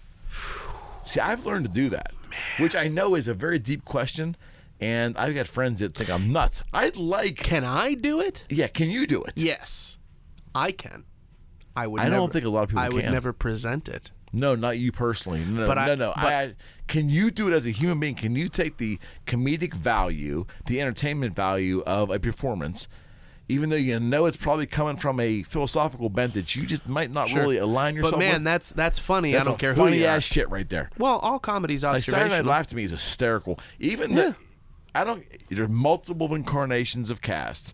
In the end, Lauren Michaels the genius, and I love Absolute genius. I love. Quite frankly, I love the non-political stuff more. Of the, but you know what? I think some of the impersonations are hysterical. I don't care about the bent. Can you make me laugh? right That's why I tuned in. Well, the good news is with Right, Saturday am I Night right? Live, yeah, absolutely, they make fun of everybody. That's Yeah, why. You know, that's yeah, why. That's right. why Sasha Baron Cohen is such an effective No comedian. question. Borat? No question. No. Look, you're gonna look. I loved it. You got your opinions about I Brad. it's loved fine. it. But you know what? It's crude. He I made loved it. Uh-huh. fun of everyone. He made fun of everybody. Everybody got got picked at on that, and it's just observational. Right. It's just taking your own redundancies or It's kind of like whatever. Seinfeld, right? I And mean, this show was really it's it's a show about, nothing. but but it Yeah. worked. yeah, It worked, and It there is was a lot like Seinfeld, and I mean Seinfeld has his own. That's his own brand of comedy. That's Sein, people people refer to that. Like, well, what was he like? Well, kind of like Seinfeld, you know, observational. Did you ever notice that? But he Whatever. didn't invent that. That goes back to Rodney Dangerfield. that Oh, goes sure. Oh, way back. I mean, like hey, uh, Rodney, I used to have a, I had a fan club, you know, but they disbanded the other day because the guy died. You know? this- I mean, I go back and watch him on Carson. I die. Oh, he's hysterical. I You know- die watching that stuff. The Master, Don Rickles. oh, I. You know what? You know you what? can't do that today. Well, okay, He could. Up you know to his what? dying day, he could do Let, it. Let's talk about that. But but let me taste a little side. I saw Rickles perform in '93 slash maybe '94, open for Sinatra in, in the Pittsburgh Civic Arena in the round, Wow. two rows back from the center in the Ah. pit. Loved it. Felt horrible for Sinatra because of the fact he was on his last legs, and it was, Sure. it was there was teleprompter. It was I, I love Frank. Rickles, Yeah, me too. same age as Frank, maybe even older. Spot on, sharp as attack, had the people roll and relevant. So that performance, it wasn't Sinatra that night. I had seen him prior years at Martin and Sure. like Sammy Davis Jr., but it was Rickles that night that stole the show for me. He was un freaking believable. As, as- he was caustic. He was just so he was good. great. You can't do it anymore. You cannot do that. And in fact, probably the closest thing, and uh, someone may may write in and say I'm incorrect, but who cares? The the uh, the closest thing we've got to that is probably a Sasha Baron Cohen, someone Mm-hmm. who just reflects society back at you. Rickles did it in a very quick one-two, one-two manner, but you can't do that today. Why?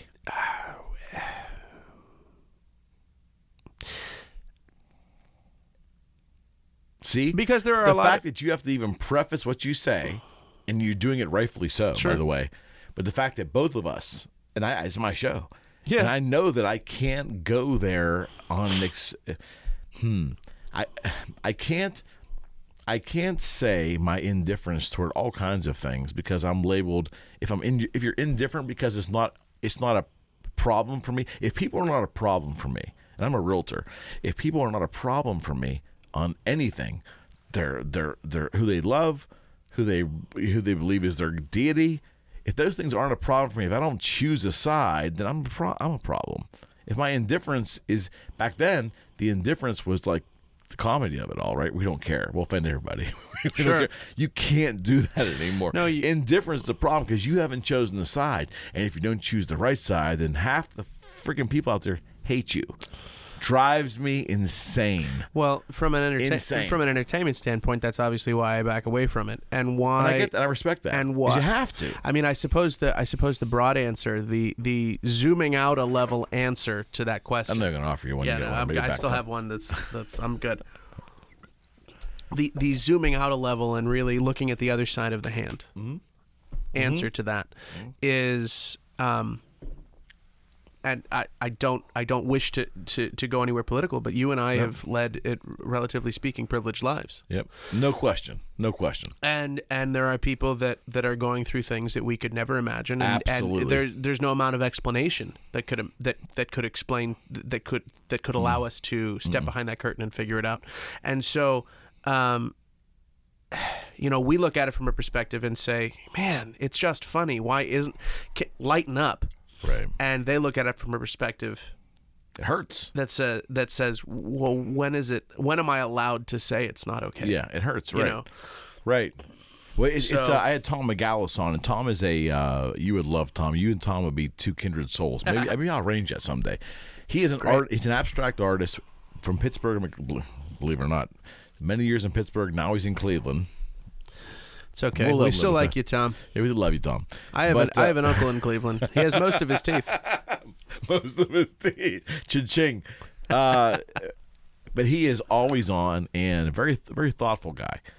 Uh, very talented artist. Does the voiceovers for like multiple cartoons. Like Captain Caveman, that's him. And you hear Oh, him. Uh, cool. yeah, he's a great guy. Cool. But we went kind of deep into this subject, um, you know, and he was more, I think, uh, more more passionate probably because for multiple reasons. He was convinced though, as a stand up, he kind of like moved away from his stand up stuff and just concentrated on art because he was just, no matter what he said, uh, and I think Tom's probably probably center li- center or left to me, but he goes, Eric, no matter what I say, I'm going to offend somebody, and everybody's uber. It's like having like um like I have I- I have I I I have suffer from um you know uh, tinnitus. Sure. So they call it they call it uber acoustics. Like I, things really are Ringing like your- sense. yeah. Well, he goes in life. I think now we're kind of being dialed into being uber sensitive to everything. Whereas something that passed like 20 years ago as humor now will offend somebody. He goes, I don't want to offend anybody. But the sad part about it is I can't go to the areas I used to go to to make people laugh because I can't do it. And so me being 53 and on this earth 20 years longer longer than you, I remember George Carlin. Right. I remember Eddie Murphy, Richard Pryor, and they would offend you. I mean, if you could be offended, Right. But it was fucking funny, Right. And now you can't go there because although your intent is genuine, not to hurt anybody, just to laugh, you can't go there because someone's gonna be looking to be offended. Do you feel Right. that way at all? Um, I, I think that there are definitely people that don't necessarily look for problems, but maybe they they decided when they woke up that morning that they were gonna just have a bad day. So then, when you exacerbate social media, giving everyone a level, somewhat little platform, Well, on social is it exacerbated? Social media is different. You have a remember what I was saying before about about uh, I'm not a I wouldn't do stand up comedy. I got nothing to hide behind. okay, Well, when you're talking about social media, there's a huge mask. no question. You know, you and I could get into an argument on social media, and I would say things to you via. I mean, I wouldn't, but you know, No, I you'd get it. say things. Keyboard warriors. Yeah, exactly. That I may or may not say to, to your face. Now, one of my Right. best friends in the whole world is is he'll s- he'll shoot you straight, and he will tell. He'll tell you. Not only will he tell you that you're wrong, he'll tell you why you're wrong, and he'll do it in triplicate and Got it. with s- his sources cited. You know, and he's Life's too short, man.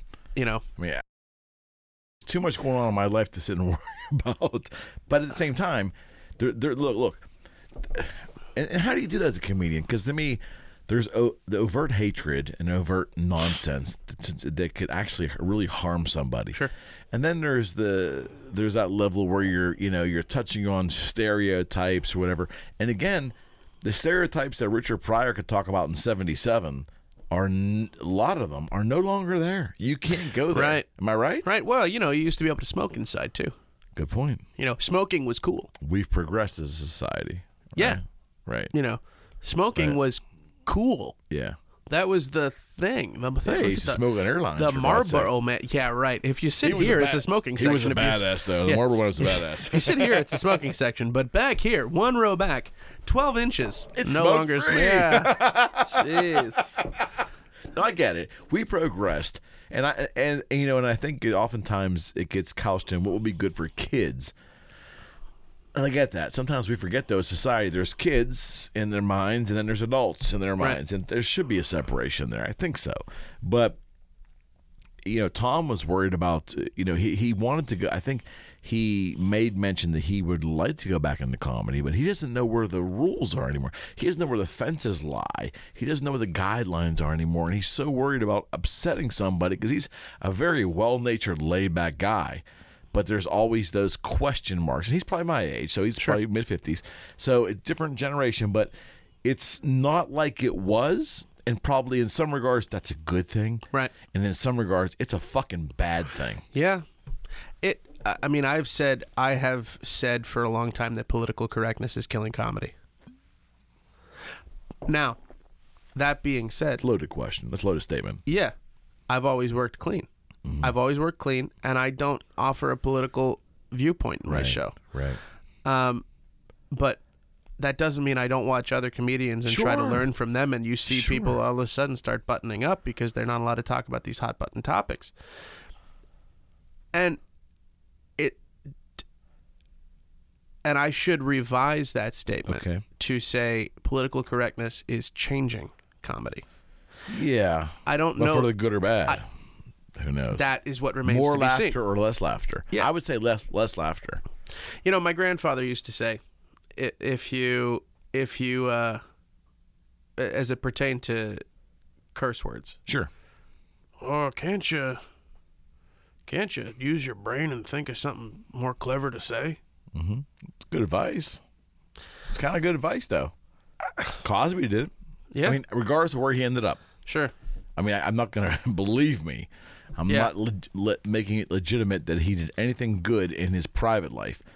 But how he was able to make folks laugh equally as good as Carlin or Pryor in the same area. sure, Sinbad, yeah, good guy. Yeah. Sinbad, Yeah. clean. Yeah. These guys are Well, squeaky Seinfeld clean. was too, for the most Seinfeld part. was clean, yeah. Yeah, so, I mean, it can be done. Well, language is, you know, uh, I, I, going back to this theater I worked at in Kansas, we we had a we had a, You're in Kansas. Yeah, we had a uh, uh, what do you call it? A swear Bob jar? Dole's Not, state. not a not a not a not a swear jar, but we had sure. a uh, sure.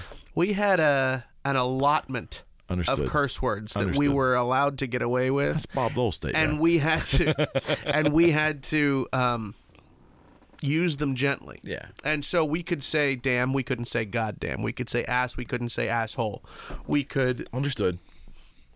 we could um, shit. That's a that's a bridge word. That was the one. Uh-huh.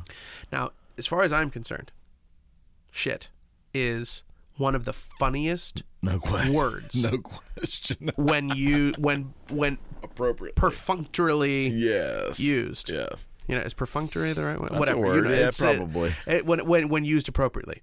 Now, if you just well, what the shit is this and shit and shit and blah Yeah. blah blah blah blah. Anything gets overdone. Absolutely. So the the artistic director of the theater literally was like, we get one a season Nice.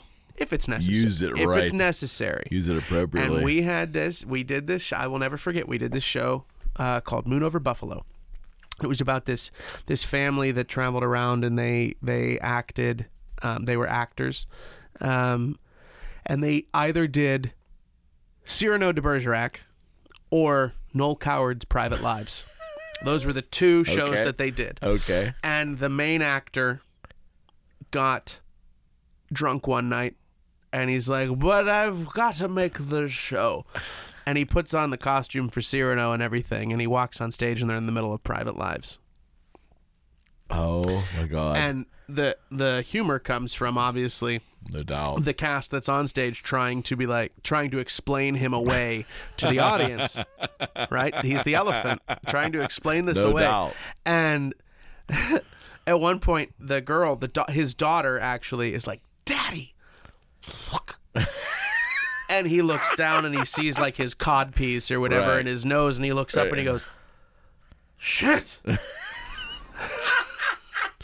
and that moment of realization is such I a bet. strong and that was our one. Oh yeah. and it was every gone. single night the audience we didn't get a single letter about it Got it. not a single No, letter I get it. I get right? it. but there were other times where we, people would write and say Yeah. well we didn't appreciate this Yeah. or that or the other thing and that was maybe because in the script it was it was it could be viewed as more gratuitous Yeah. than necessary Yeah.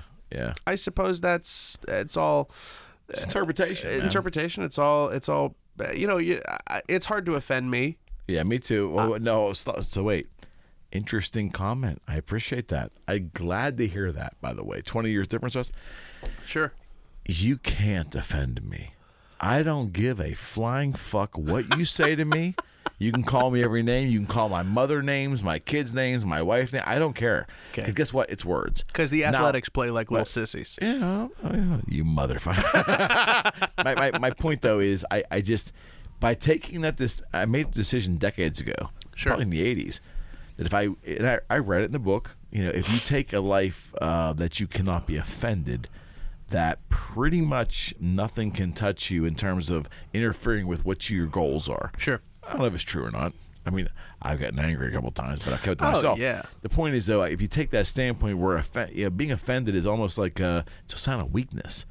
Now, you, now again, I'm a white male in America, Right. So my perspective is very n- limited Mm, abso- your scope is terribly limited yeah absolutely. So I am open to others' ideas, and I don't. I I definitely don't look look down upon anyone who is offended for any reason. And if I ever did, and I have on occasion offended folks, but they've been kind enough to tell me why. sure I will take that into you know, and, and I, I haven't always agreed. Sometimes I have. The point is, Well, I you made don't that get choice. To, you don't get to say I, I don't. If I come to you and I say you offended me, you don't get to say no, I didn't. No, no, no. That's not what I Right, mean. you know what, no, but- no, but no, then no, no, that's- no. You're right, and that's great. No, no, That- I can't speak to what you Right, feel. right, absolutely. right. But I, but what I believe to be true or not, whether I think you're being a pussy or not, it's another story. I'm just saying. But, but but you're right. I can, and none of us should ever dictate how anyone should feel. Right. But the point is, I've been able to s- to sit back and say, well, you know, that's just like uh, wasn't it, the intent wasn't there, and da da da. But in the end, it doesn't matter. If someone is offend offended, I guess by what I said, that I want to make amends. That's that's just my nature. I want to do Right. that, even if I don't like the person. Sure. I want to make amends. But where does that leave us in terms of entertainment? I, I mean, like in, in you're a musician, you're also an entertainment entertainer, so you're you're live, you're there doing it head to head, face to face. So you're in Hollywood, everything's scripted, it's edited, it's overdubbed. You have none of that. If you fuck up one night, really, I mean, that could ruin your career. If you think about it, if you have could. if you have one bad exchange with a heckler, right? Michael Richards, Kramer. Kramer, remember that Yep. nonsense? Yep. And he was wrong. I listened to that. He Yep. was out of his. He was wrong. What the hell was he doing? Well, that was fight or flight. That was fight or flight. I mean, he was totally wrong, but he he started to get attacked. He started to get He attacked, defended his territory. and he was defending his territory, and he just did it in the wrong way. Right. He was wrong. He You see was how one wrong. like one bad decision can like ruin the free. So you Yeah. Uh, you guys have to be guarded. Then you're guarded to some degree. I, look, I have to I have to hope that if I'm ever put in a position where I have to deal with a heckler or a Yeah. heckle or something, Yeah. because that's it. Because my show is scripted. Yeah. my show is Yeah. scripted. I could show it to you. I could write. I could hand you Yeah. the script. You could watch my Yeah. Mm-hmm. show and follow along. Um, I suppose where that leaves me in particular, I can't speak for anybody else Sure, sure. but I just have to hope that when I'm put in that situation that that morals and common sense will prevail. And that's it. And it has this point. Uh, yeah, yeah, thus far, sure. yeah. And if I can you know, it, I can I can see how I yeah, I, I don't know. I choose to again, look at it from the other side. Where why Yep. are you That's a great example, by the way. wh- how did you get here? Why are you feeling that you have to? uh, Well, what's the other side of the coin? Well, you're blitzed out of your mind. Mm-hmm. Yep. He doesn't know what he's talking about. Right. Maybe there is certainly something that's going on that I have no He's idea. not talking about me at this moment, by the way. Yeah. Right. Right. uh, maybe I have no idea. Right. I have no idea. You have no idea. You have no idea what anyone else's journey is other than your own. And uh, the way I choose to react in the moment, hopefully, will be the the the stand up correct way to do it. So I'll close it with this to to, to, to kind of like bridge what you just said. Uh, there's 20 years between us, but I will tell you what I love about what I see now is that I love the younger generations, both of them, as as as media will identify them, yours and the one below you. Sure. because there's an openness, there's a frankness, and as an older person, I always think, "Well, you're naive." No, it's not naive.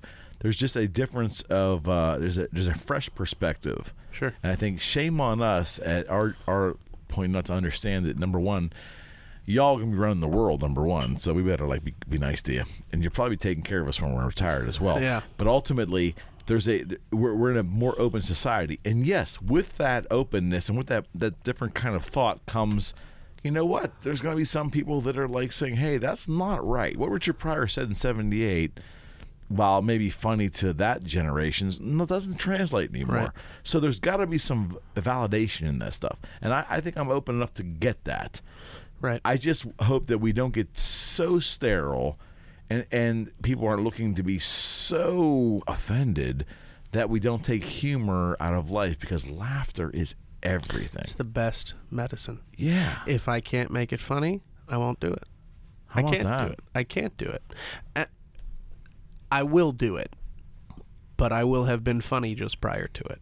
Got it. You know, if I Yeah. can't, if I if I can't figure it out, it, it life there's so much so many serious things that are going on Mm-hmm. whether it's whether it, and some of it's all nonsense anyway. sure and it but it doesn't matter i don't get to tell you what's important Absolutely right. And so, Absolutely right. because of that, I look. I'm here as an entertainer. Yep. I I want to see You're an that- escape.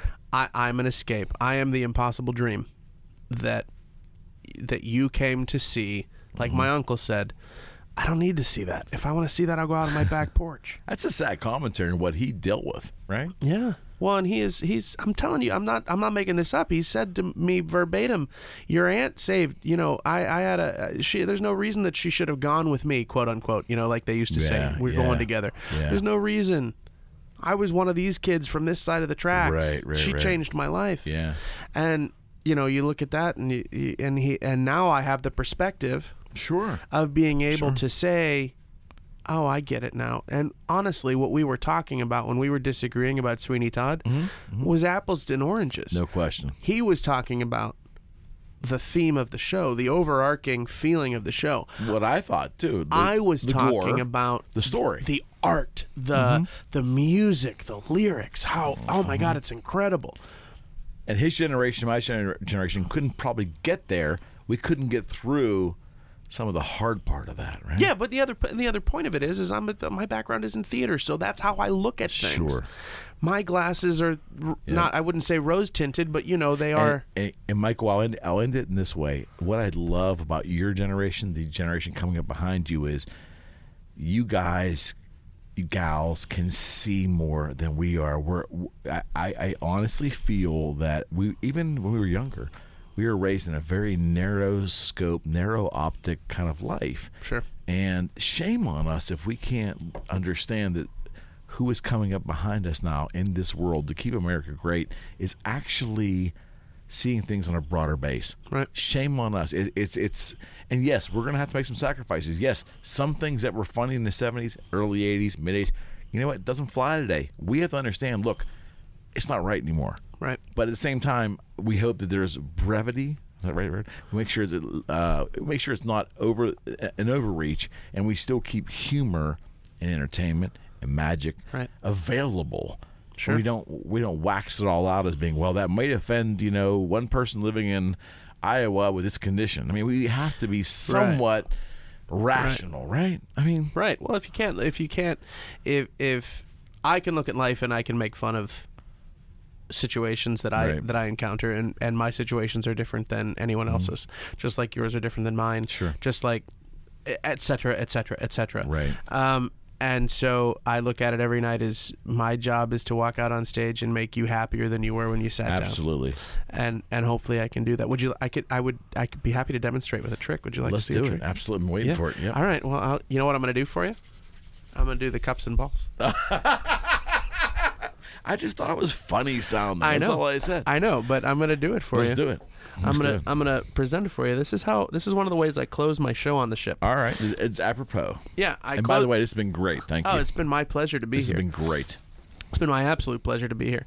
Um, And for those listening on audio, you must go seek out on YouTube and ericmckenna.com, Vimeo, seek out the visual version of the show. oh yeah. So the cups and balls. I'm going to stand up. Yeah, I don't know if we yeah. can do Hold on. adjust We're gonna, we're anything. gonna fix that. Hold on. Yeah, yeah. We'll be right back after these messages. we're, we're, this is this is live, buddy. We're, All right. No, don't zoom in on that. That's, you know, no bueno. All right, you're good. All right. So, uh, Why boy, does- do I have to stand up? Do you have to stand up? No. No. Well, maybe Okay. at maybe at the end if you liked it. I All don't right. know. Yeah, yeah, yeah. But for now, I'm good. I'm For good. now you're good. I All don't know right. how this is. I've never done this attached to so many wires. Oh, before. you're good, man. You're good. But uh, all right, let me no, get no, that no, no, behind you my. got- You got to rise above. Yeah, I'll figure it out. All right, we'll work. We'll figure it out. All right, so the cups and balls this is the oldest trick in recorded magic history. it is. This is not. This is no Okay, bullshit. okay. Oldest trick in recorded magic history. Court right. jesters used to perform this trick for the pharaohs to entertain Okay, their the families. pharaohs. They did. They did. They did. It uses three cups, three balls, and a magic wand. Now the cups and balls is sort of a rite of passage uh, for magicians. Okay. It, it is, in fact, a rite of passage for magicians. Uh, any little magician, velvet little bag he has any over magician there. worth their salt, um, uh, understands how to perform this trick. Uh, what you're about to see is my version. Uh, in fact, uh, the cups and balls was actually printed on the hier- uh, in the hieroglyphics of the pyramids in Egypt. In fact, if there are any Egyptologists listening this evening, this today, you understand the cups and balls is spelled beetle, beetle, beetle, sideways guy, snake. That's how you spell it. Yeah. Oh. Okay. It was so popular, it was printed in the hieroglyphics. So popular, it was printed in the lower glyphics. It was all over the place. But uh, the cups and balls, three cups, three balls, All right. and a magic wand. All right, let's go. Okay, now the magic wand is the most important part of the trick. It represents the magician's power. You can take the wand, give it a squeeze, and you get a little baseball there at the tip of the wand. That is Baseball, for cup baseball. number one, little baseball. That's right. Uh, that's for cup number one. For cup number two, you take the wand, give it a spin and a tap. You get a little baseball that right come there from? at your fingertips. All right, You can okay. actually take the wand, use it to perform more than one type of magic, and the effect you can actually tap some magic on top of the center cup, and solid will go straight through. Solid. That's an impossible penetration. Impossible. Doesn't work that way. Doesn't. Whoop, no, that's not real. It didn't happen. You didn't see it. It didn't happen. Impossible. That's ball number one for cup number one. Ball number two for cup number two. For cup Okay. number three, I just take the wand, spin it once, twice, tap, and you get the third ball right where you want it on top of the third cup. That's three balls. That's all three balls. Okay, okay. All right. All right. We'll try it And they're again. Watch threaded it. to their baseballs. That's right.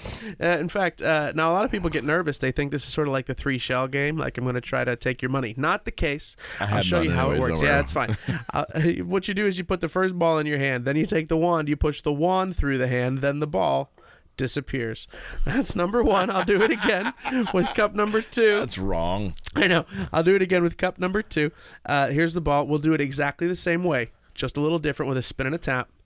That ball disappears. Oh, come on. I'll do it again with the third one. And this time I will leave my hand open so that you can see the moment that this ball disappears.